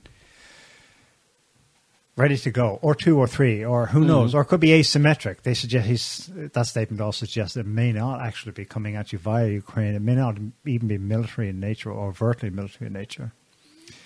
Um, it's interesting. It's it's causing a. We joked about it last week. The the spat between the prime minister and the president of Croatia. It's not a big country, no, but still, it's a former NATO member. There is a, also kind of a. It's not just a tiny part of Europe. It's one of the old ex-Yugoslavian countries, republics, and it, it's you know Slavic. So there's a split going on there. After I think the president, the president said, "There's no if shit kicks off in Ukraine, we're taking any Croatian deployments away from Eastern Europe." Then the prime minister came back and said, uh, "No, no, we're not actually. The president doesn't know what he's talking about." Well, the the president responded to him. What did he say? He responded by calling his own prime minister a Ukrainian agent. Published yesterday. Well, so anyway, that just goes to show you the kind of like fractious nature of this is having within governments within Europe. yeah. And not only that, you know, um, between Washington and Kiev, all week long, the Kiev government has been pleading Yeah. with Washington Just throw that one up, Scotty. to tone down the rhetoric. So this is Zelensky, the Ukraine, Prime Minister, um, asked the West to tone down the panic. So what does that tell you? Like when you have Ukraine, who's like, "Oh, Ukraine's being invaded. Russia's going to get Ukraine. Somebody save Ukraine. Poor Ukraine." And then the Prime Minister of that country says, "You know, can y'all just chill out a little bit?" Uh, because and he was saying that for good reason. He's saying that is because there's a kind of uh, all that panic and hysteria about Russia's going to invade Ukraine, despite the fact that Russia's saying, "No, we're not really going to invade Ukraine," and um, and, and all of the you know hysteria around it is causing a kind of capital flight out of uh, Right. out of Ukraine, and it's hurting their economy. And he's like, "Can you just calm down a little bit because you're turning us into like this kind of like uh, place that no one wants to have anything to do with because it's about to be destroyed by Russia." So can you? So it's it's interesting, and it points, it highlights the fact that I think that's a reasonable conclusion at this point, if it wasn't before, which is that the people who want sanctions against Russia, regardless of what Russia does, is America and it's some of its allies. They want sanctions. They want to be able to smack Russia with the worst sanctions they've ever seen for reasons other than Ukraine or anything else. Um, Yeah. it's it's like the US keeps talking about it and ramping it up, and its media keeps ramping it up. If you go to like the um, the the other RT one there, Scotty, um, about uh, the Ukraine, the German MP, uh, the head of the German Navy had to resign uh, Yeah. last week because he was caught on video in India saying that you know. Uh, Russia, uh, Putin just wants respect. He just wants to be shown some respect, and he deserves respect. And Crimea isn't probably coming back, so forget about all that. Let's just show them some respect, and let's just be civil, and everything will be everything will sort itself out. Which is kind of what, um, which is pretty much what the Russians have been saying. You know, we want some respect, and you to respect our interests. And America's response by saying, "No, you're going to invade Ukraine. Sanction, sanction. We're going to give you horrible sanctions." And and um, but there's another German MP who came up with a you know a really stunning, you know, really highbrow. Must have you know spent weeks trying to figure this out. I think he was meditating on a mountain for weeks. he must have been. and it, it, he was enlightened by the, So- the end of his hike. German member of parliament Klaus Ernst said that uh, guarantees of Ukraine not joining the US-led military bloc would help resolve the current tensions. That's a pretty shocking conclusion there, but I don't know how he came to that conclusion, apart from the fact that that's what Russia's been saying over and over again. And he said to defuse the situation in the short term, the West must assure Russia that Ukraine will not be admitted to NATO. It would be best if Ukraine was given a status like Finland, a status of neutrality. He was referring to Finland's long standing tradition of not formally allying itself with military blocs.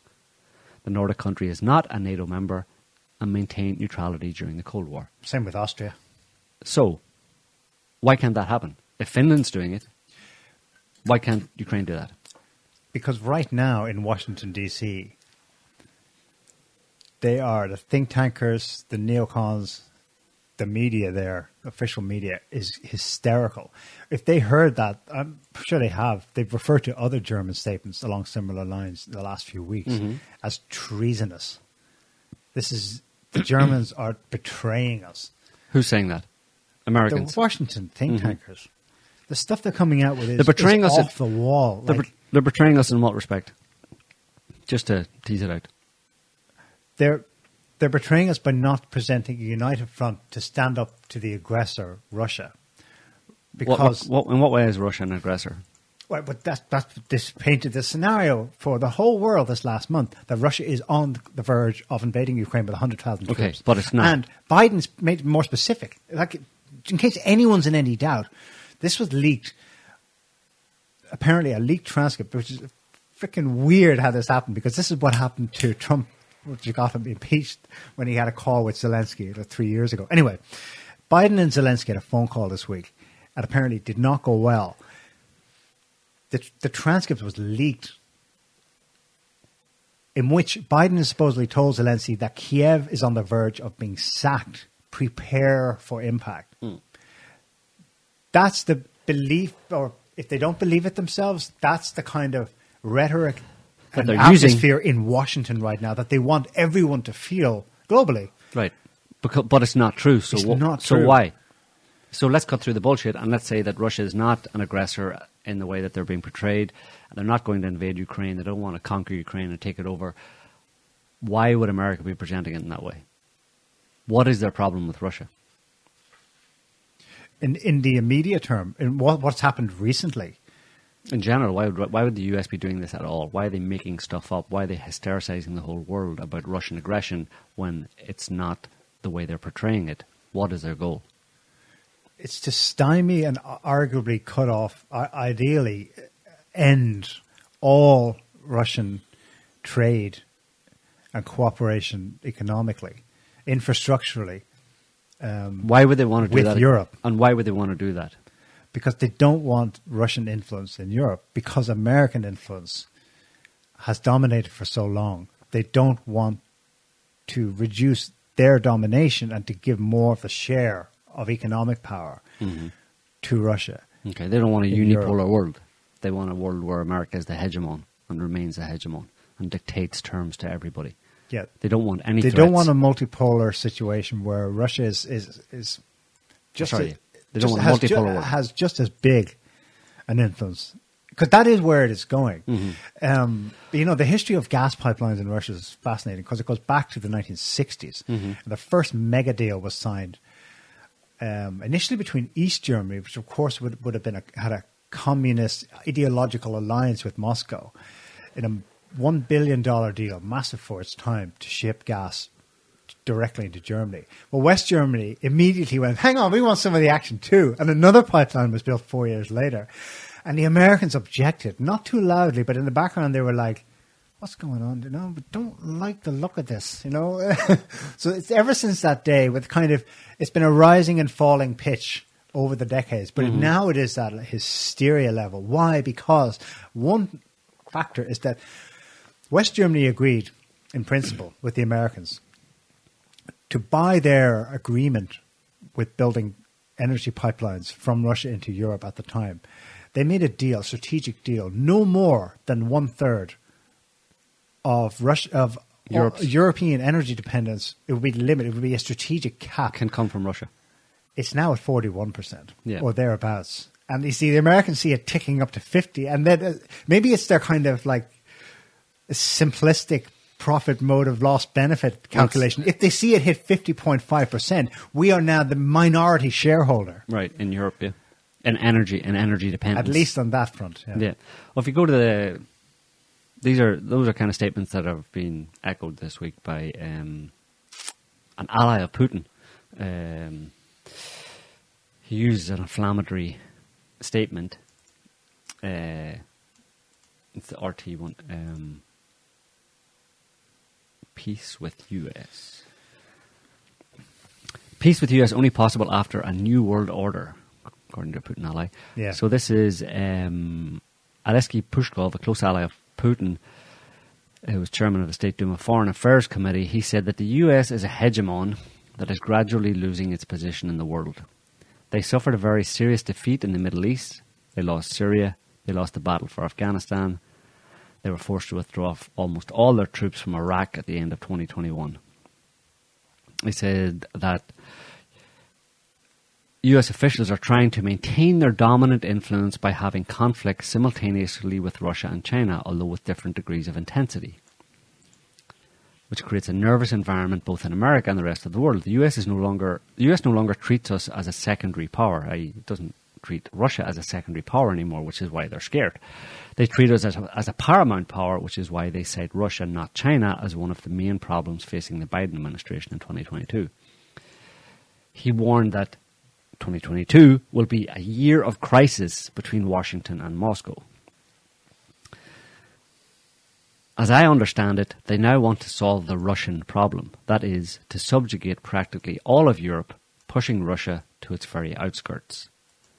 This is exactly what they need Ukraine for. The next phase will be a political or even military confrontation with China. Could well be. Yeah, that, yeah.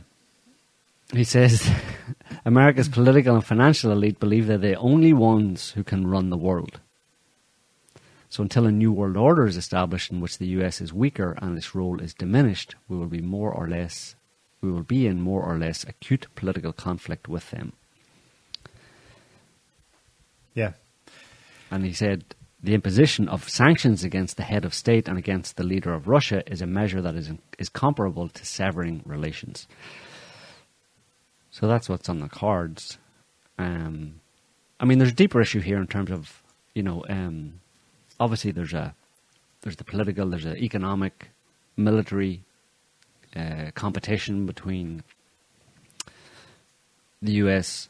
and Russia and maybe China, whatever, and they're vying for America's vying for uh, the maintenance or t- attempting to maintain its position as global hegemon. It's doing it sees its threat the threats to that, and it pushes back and creates all sort of ruses and different provocations and conflicts, and whips up uh, other countries, especially in Europe, in order to demonize. Uh, its perceived enemies or its real enemies, at least at least economically and militarily. But there's a cultural aspect as well and it it kind of goes deeper down into the problem. What is the difference? Is, is there is there a difference in in ideology and cultural beliefs and the way that the two elites see the world, or the peoples in those countries see the world? I mean, you mentioned before that who was it? Was it Clapper said that the claimed that the Russians are genetically prone to lying? The Russians, uh, it's in the. It's, he, Clapper said. Um, I think he said not just lying, but he said the Russians. Uh, it's in their genetics to be subversive, uh, to come in and take over. You know, like like this program running through the, the DNA of the whole world, and you know, it can come at any. Which, which it fit the, the it fit. It, it's actually consistent. It it it fits the narrative that they've been pushing since 2016 in a big way. That ah, you don't understand the Russian mind. It's not just that he'll attack you this way, but it'll come up through your neighbor. Your hmm. neighbor will suddenly start saying things to you, and it'll sound strange and foreign to you. That's because the Kremlin has put thoughts in his head. Right. So when he's talking about freedom and the Constitution and the, or the Bible or you know what the hell is going on in Washington or trucker convoy and stuff like that, your neighbor isn't actually your neighbor anymore. He is now literally the Kremlin is in his mind, hmm. Telling him what to think and Ideological subversion, That- basically. that is what they actually want the whole world to to see it as. yeah. so they see Russian ideological, spiritual, even. spiritual, cultural, Genetic. Yeah. Well, it's interesting. If we just go to the la- the, the the last uh, RT article, um, the the Russia Russia's Ministry of Culture uh, published this week uh, a, a draft setting out what they call traditional values, posted on the ministry's website, uh, and it was posted for consultation ahead of being presented to Putin, uh, and it provides the foundations it's designed to provide the foundations of government policy for the protection and strengthening of traditional Russian spiritual and moral values. So the draft text defines traditional values as moral guidelines that form Russian citizens' worldview, transferring from generation to generation, guaranteeing civil unity, forming the base of Russian civilizational identity and the nation's unified cultural space, and manifesting uniquely and distinctly in the spiritual, historical, and cultural developments of the multi ethnic people of Russia. According to the order, these examples of these values include life, dignity, human rights and freedom, patriotism, civic consciousness, service to the fatherland and responsibility for its fate, high moral ideals, a strong family, creative work, prioritizing the spiritual over the material, humanism, charity, justice, collectivism, mutual support and respect, historical memory and continuity between generations, and the unity of the peoples of Russia. Um, And in contrast, so, well, the thing about it is, most of that, I think, could be said to define the cultural and moral and spiritual values of Amer- Americans, at Yeah. least. Uh, in America, just relating this to America here, of certainly American conservatives. No? Mhm. If, you, if, you, if, you- if you read that, just put that up again, if you just read that list, like, you know. Um, who, who disagrees with it? according to the order, yeah. Um, yeah, who disagrees with that? Life, dignity, human rights and freedom, patriotism, civic consciousness, service to the fatherland, service to the country, responsibility for the country's fate, high moral ideals, a strong family, creative work, prioritizing spiritual over material, humanism, charity, justice, And so on. mutual support, support and respect, historical. This is But that- why. that's- this is the fundament of why Russia. It's not economic per se. It's greater. than also that. that anyway. It's, It's, also, this. Like, go and listen to this. go and read the articles by David Frum. He was the chief spe- uh, speechwriter for Obama. He's like a major neocon Right. now, neo-dem think tanker in Washington. Still is a key influence in in DC. His his his counter meta theory is that you've got to understand what's going on here. Moscow is the, the world capital of this white supremacist movement, this um, neo traditionalist in quotes, because he wants to denigrate all that. Right. It- under the guise, of the, un, he would say, under the ideological guise of that list, Russia is trying to subvert the actual decent natural order of things. See, they, that's how they both see it. The, the two elites of the two countries are in this ideological conflict. If all of those values subvert American values, or subvert America. What does that say about America? Is America the opposite of all those things then? Yes. At least the political elite stand for the think so. opposite of all those things. I think so. I think they, they stand for the opposite of life, the opposite of dignity, the opposite of human rights and freedom, the opposite of patriotism. Certainly, they were down on patriotism In a number of during, respects. during the, the Yeah. Trump era. Yeah, human rights and freedom. Certainly, freedom with the COVID business. Uh, they're not happy. They're not too um, look how easy it is for to get abortion everywhere in the West now. Euthanasia. right. Um, A strong family. There's a lot of critique of uh, family and a strong family and family values in the US and the way the Oh, you know, the state basically has Well, it's- taken over yeah. in terms of uh, it's being demolished in, in an acceptable discourse nowadays. The family is like, you know, the last thing that has to be broken to, to truly liberate. And where that's coming from the West and come from the US, but also some places in Europe. But where's it coming from?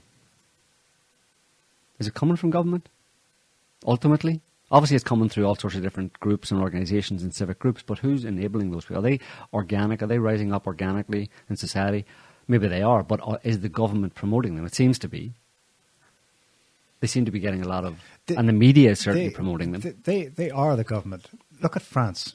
So it's sort of a neutral in between. It's on the European continent, so it's not American for sure, but it's also in the Western orbit in general, in historic, historically, not just in the current context, right?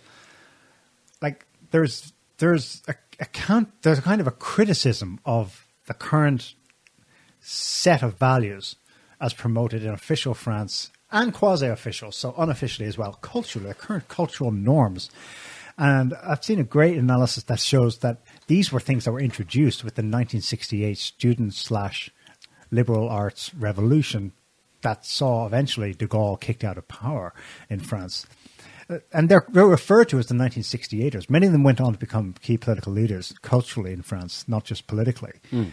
So we are, in a sense, living at the end of a specific kind of regime with specific sets of values.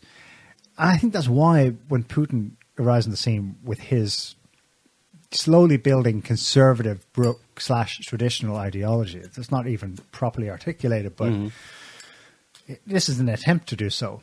They see it as antagonistic to them, Hmm. to the elites anyway. Um, it's it's a kind of it's a maybe Jordan Peterson would say it's a postmodernist thing, and he probably puts the timeline around the late '60s as well as when this began. But in, if you look up the, the, the 1968ers in France and what they wanted to see introduced, the liberalization of the individual from the oppressive patriarchy, the oppressive um, quote unquote norms on society. Um, okay, so that's official France today.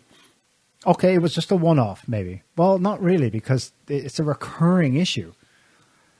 The, the, the fact that the president of France thinks it's okay to promote that. to promote that because he is promoting it by definition. Now he will he will probably nitpick with you and say, "Well, hang on a second, it's just inclusivity." Right. Because the day after that, I went to a church in Nice Right.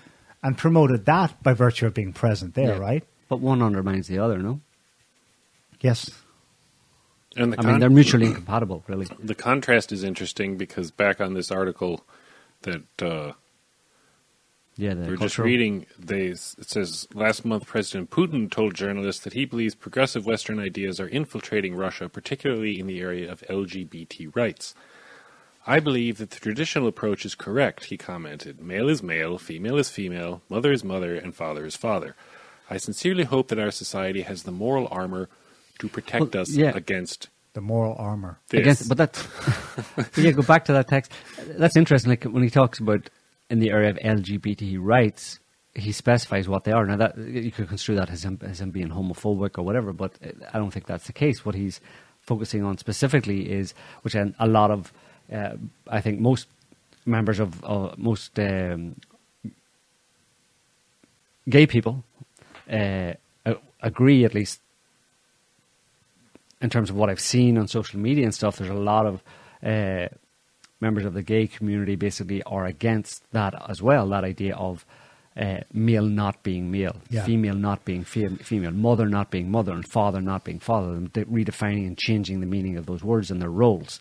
Uh, that that's got nothing to do with homophobia or or, or being anti-gay or, or or homophobic, right? Um, so it's it's you know it's people could you can be demonized for for saying that kind of thing, but it's it's very specific. You have to dig down into the details of what's actually happening, and it is anti-humanistic. Basically, it's got to do with uh, sexuality. It's got to do with uh, basic human values that apply to everybody, Yeah. regardless of their sexuality, but regardless of their their their creed or their or their sexuality or their or whatever. That that basic human values are being undermined by under cover of, like you just said, diversity and inclusivity, right? Yeah. Uh, things that are values that are good for everybody, that are positive and good and reinforcing for for everybody. Um, Yeah.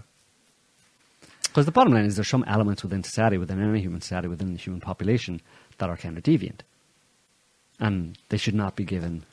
And they're they're almost all, they're always a, a small minority, and they should not be given the uh, a platform Yeah. w- worthy of a majority. They should not have necessarily be punished, especially if they have committed no crimes by law.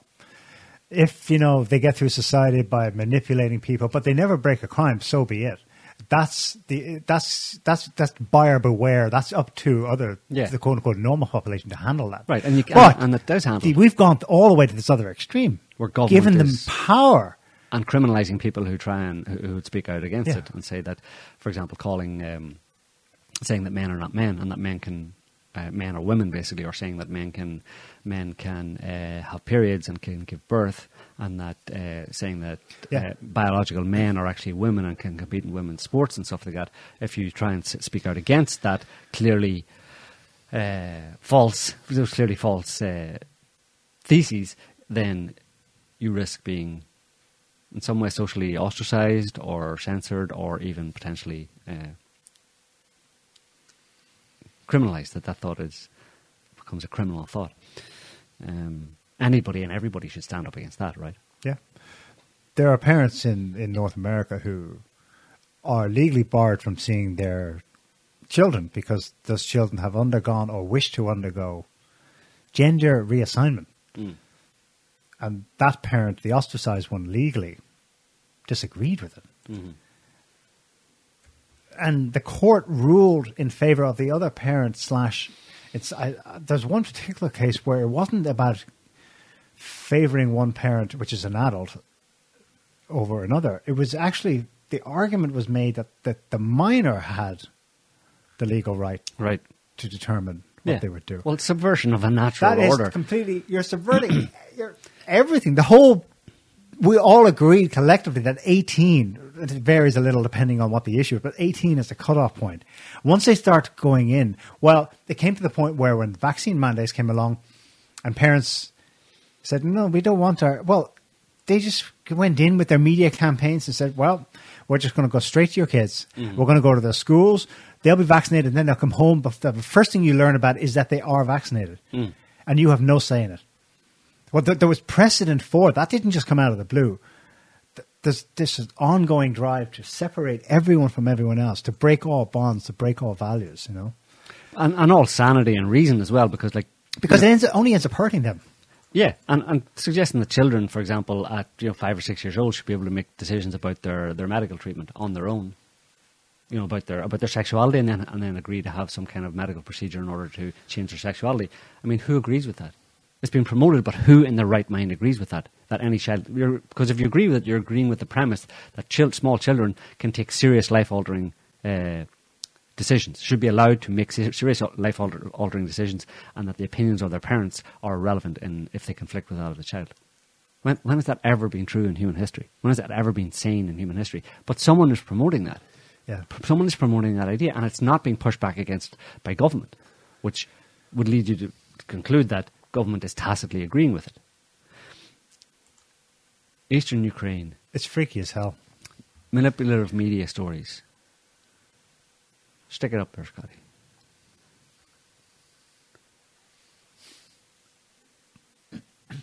Give me, give me your blink on that one. BBC article from today. In eastern Ukraine, comma, war-weary soldiers and civilians await Russia's next move. Not the title though. Oh Jesus, by Orla Guerin. No. It's a woman. hmm There's a photo of a female soldier. hmm Presumably, Maria. this is a Maria is stationed in Ukraine. Ukrainian or Kiev government. zone. Maria is stationed on Ukraine's eastern front line. We are standing our ground, she said. what is that Um, meant to do to people to read that on the BBC News website? People in the West. Well, it's meant to obviously engender, get, get their sympathy because here's a Well, the situation relates- in Ukraine is so desperate that the women are Right. It also relates to what we're just talking about. yeah You know what I mean? Putting a woman as the face of the military resistance to evil Russia in Ukraine right when it's bullshit. There's probably, you know, 0.001% of the Ukrainian military is made up of women. Actually, the Ukrainian government last month conscripted all women from 18 to 65. Right. They But will do is- their part. But what does that actually mean? Conscripted them in, in theory type Yeah. thing. In the case of some kind Yeah. of a guerrilla warfare or something like that. But in terms of regular troops, Right. it's not the case. And you don't. Why would you put? I mean, that's just a, a, a, a manipulative appeal to some kind of sympathy in the Western mind that these poor women are the ones that are standing up against evil Putin, the white male patriarchal misogynist supremacist. Yeah.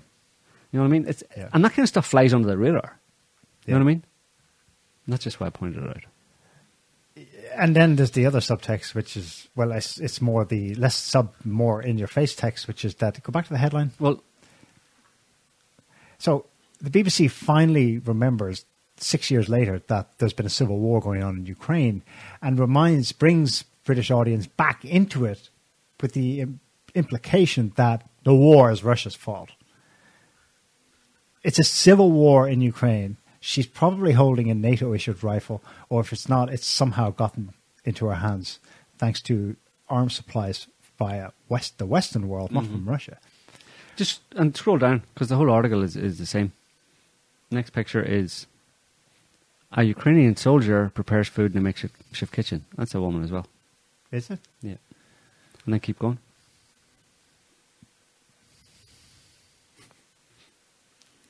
Civilians like Ludmila Motmot, Momot have lived with war since 2014.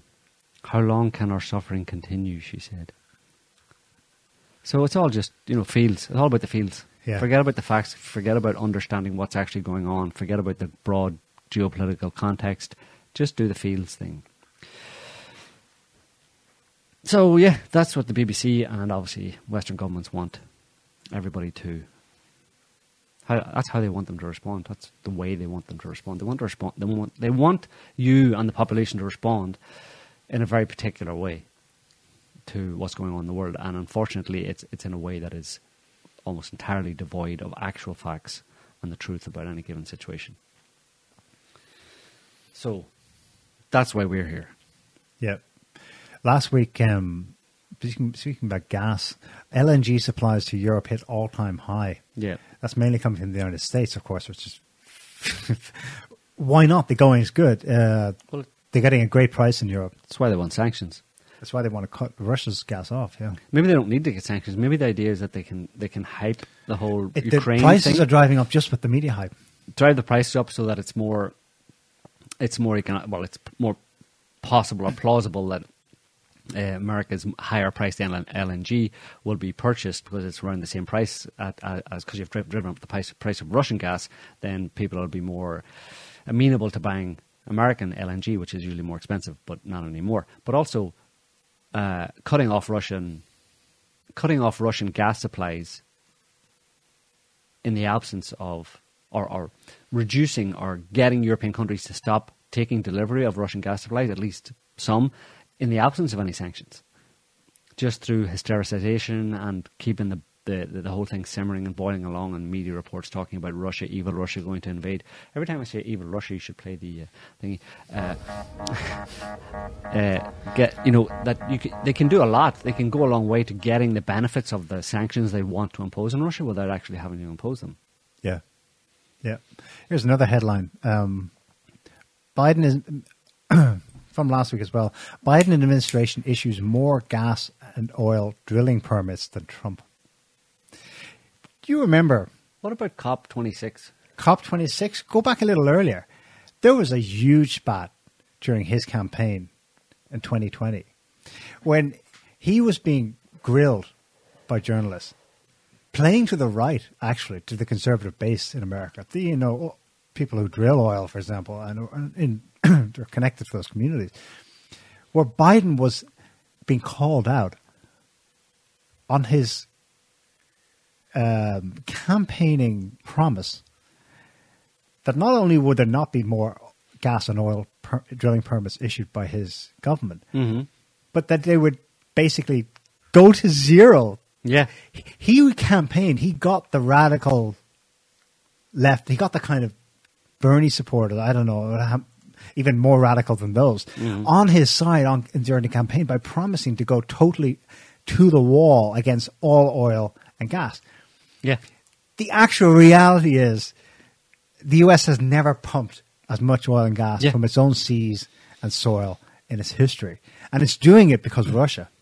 is trying to keep Europe Right. on side. Well, it's, maybe it's simpler than that. They're just doing it to get rich as prices are driven up by the hysteria they create in mm-hmm. Europe. Fact and fiction. What about that? Interesting. Is Although- this this isn't playing to our emotions now? Is it, It is. actually cold in Miami? That's actually a Russian iguana. Uh, uh, No, uh, it's a uh. Ukrainian. It's a Ukrainian iguana. He was on the front lines uh, just a few days ago until he was shot by a Russian sniper. crazy. No, this is And the sniper reached all the way across the Atlantic.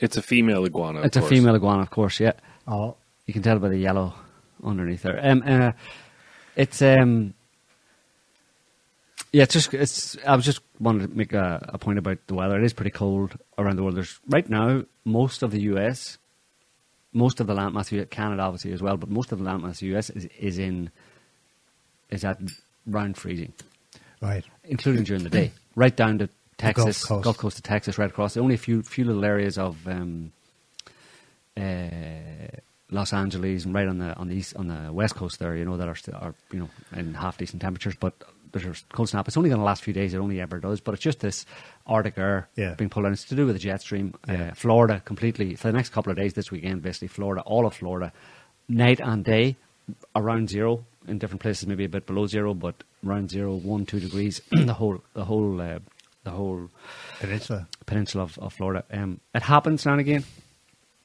Not that often, but it happens now and again. And of course, it's it can be a problem for it can if crops because apparently Florida during the wintertime produces fifty percent of different vegetables and fruits and stuff for the entire U.S. Because of its climate, yeah, usually warm. California being the, would be the other, other one primarily, but um, so Uh, but Ca- and that- Canada's having one of its coldest winters since Yeah. the 1950s. Yeah, and of course there's a storm just yesterday hit the Blizzard. east, east coast from basically the, the northeastern states right down to uh, uh, the Carolinas. Um, cold, freezing temperatures and a lot of snow. Um, but it also, I mean, you can look at these things and look at any of these weather events because they'll change. It'll be the last couple of days and then it'll go back up.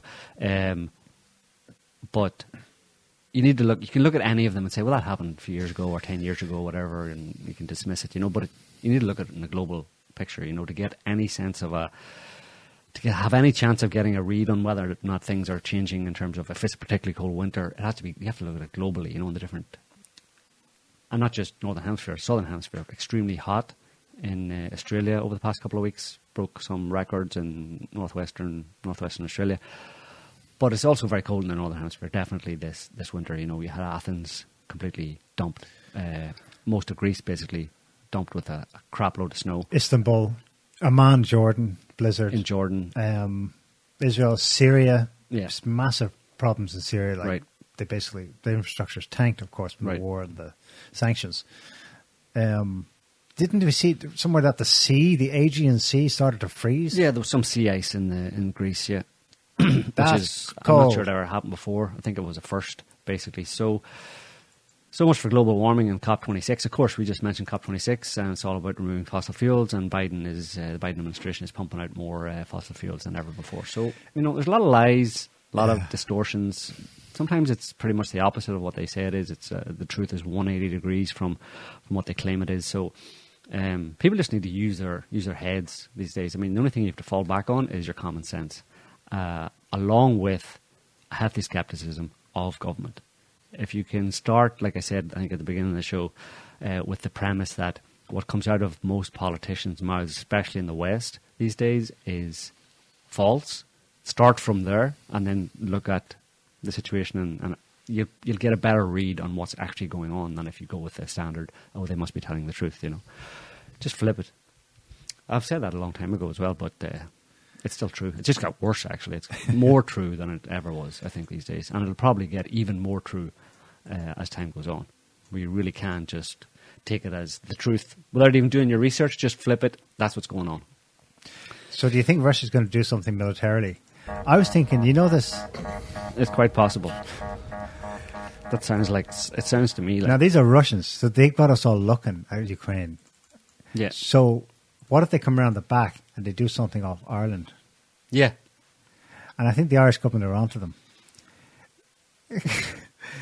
the Irish government expressed its concern last week over Russian Russian naval maneuvers, naval exercises to take place. It's not, It's actually a hell of a. It's a game like they're going to do exercises off the coast of Ireland, in the Atlantic, Mm. in the Barents Sea, in the Mediterranean, the Indian Ocean simultaneously. Mm. Uh, flexing muscles. I think there were Irish politicians complaining that they don't have the kind of primary radar necessary to, to observe those missiles. Like, ah, but Jesus. But yes, we don't even have the, the, the radar to look at them missiles. How are we meant to know what's going on? They could be firing anything up there. 70 years of the Cold War plus this. Yeah. And this is the first time they've actually gone, So we don't have any submarines either. how do what do we do? um, it actually the, the the extent of the spirit the hysteria spread out, and it's fishermen off the west coast of Ireland Yeah. decided An armada. The to send nose to armada nose. out Nose to to nose. confront the Russian flotilla as Yeah. it arrived. And throw fish at them. I laughed at it, but they actually had an effect. The Russian government today said All right, we'll stand down. Just keep your keep your they're going to do keep their your drunk Irish fishermen away from us they're going to do their naval exercise, but a bit further away. a bit further away. of their exclusive economic zone. Yeah, yeah, yeah. Well, it's it's hard for a little country like Ireland. You know, it doesn't have much clout and doesn't have much military or navy. It doesn't have any navy. It's got a few fishing boats. Well, there's no stuff. air defense, so you know the obvious solution is Yeah, obviously Ireland just needs to buy. So it has Triumph S400s have a protection zone of 400 kilometers. Ireland's about 450 kilometers well, that's enough to north to south. So they just got two or most three. If they bought three Russian S400 Triumph systems, Yeah. they could defend from space, the air, and under the water. Yeah, Problem solved. Uh, but defend Ireland's against defenseless. defend defend against what though? Anything, The Brits, anyone, The Brits, English. Martians, even the Russians. even the Russians. But the Russians wouldn't let them use it against the Russians. Let's say you can have these as long as you only shoot them at the Amer- at the Well, at- that's the question. English or that's the what Americans. that was implied by uh, the military-industrial complex people in Washington. You don't telling India and Pakistan you don't want to buy that stuff because they can remotely. But apparently that's Hmm. not true. Apparently you can actually get control of your own systems. Yeah. So they would work against the Russians, right. I think. Hmm. Who knows though? Maybe the Russians, they're Russians after all. I think the Russians should that in those military ex- exercises what they're actually going to do. You want to, you want you asked me what I thought the Russians were going to do. Yeah. In those naval exercises off the coast of Ireland, uh, they're actually going to stage an invasion uh, of Ireland. Uh, uh, they're going to con- conquer Ireland and use it as other countries in times of yore uh, to con- stage a conquest of, of England. I mean, the the French, in uh, hundreds of years ago, the French and the Spanish both tried to do that. Tried to wanted to use Ireland as a back door into England to conquer England, and I think the Russians have been reading up on that history and think that now the time is right to do what Finally get Charlie back on the throne. exactly to do what the French and Spanish could, didn't were unable to do all those years ago. The man who should our king have been. exactly, and then once they once they conquer England, they'll put Charles First back on the throne and. Uh, Charles III. Well, whoever they can dig up, put put, put, some, put, put the Pope on the throne in England. Sadly, the, it would no longer be a Stuart. It would be it would be the Duke of something in Bavaria. He's, No. he's the direct descendant, Descendant of- true descendant of Is he? the, the kingdom of England, Scotland, and Ireland. Yeah, because the it then- Stuarts, the Stuarts died out Died out, because yeah, yeah. after Charles III, there was only his brother Hmm. Henry, and he died as a cardinal of Rome. Well, forget about the royals. 1802. Just put Putin on the throne of England. yeah. I'm I'm for that. All right. I'm for Well, that. They, you know, you got to call their bluff because they keep saying to anyone who says anything remotely what we said, "You're Putin agents." Yeah, yeah. I'm like, bring the Russians here. Mm. Where have they been? I mean, seriously, if they were if they were really guilty of a quarter of the things the West accuses them of, all those mass protest movements we've seen in the last decade in the West, the Russians would be all over them, using them to shoehorn in governments to their liking, a la Kiev, right? But they don't. Yeah. The bastards. I want them to start Yeah. acting like the Russians they're accused of being. Yeah, yeah. They've nothing to lose at this point, really, would they? Well, they might have something to lose, but who knows? Anyway, um, I think that's all the news that's fit to Fit to rant about. talk smack about uh, so far. Um, it was the same old topics, but um, that that's the topics that are the the talking points. I mean, um, there's obviously other stuff going on here and there, but Oh yeah, well the Biden thing in Pittsburgh. yeah, the collapsing bridge. That's symbolic. He goes to Pittsburgh yesterday to give a speech about America's awesome new infrastructure that he and not Trump he has is going to bring about this year, Mm. and a freaking bridge two miles from where he was going to give his talk collapses like four or five hours before he arrives, Yeah, forcing him to go and give a statement at the collapsed bridge about how this is evidence of me. Yeah. I'm going to come in and build it all back. yeah, yeah. You see, this has provided me a perfect crazy. opportunity to build back better. It's like, yeah, uh, yeah, no one died. It was 13 people were It's injured. but bizarre though. It's almost symbolic. Like it, It's crazy. if you, if you were a, a kind of even a superstitious person, you'd take it as symbolic, you know, as a as an omen, you know. Uh, good Yeah. omen or a bad omen? I'm not sure. An omen for sure. Anyway, uh, yeah. So I think we'll leave it there for this week, folks. Um, thanks for watching, listening, chatting. Uh, if you haven't subscribed, please subscribe. Um, we hope you enjoyed it.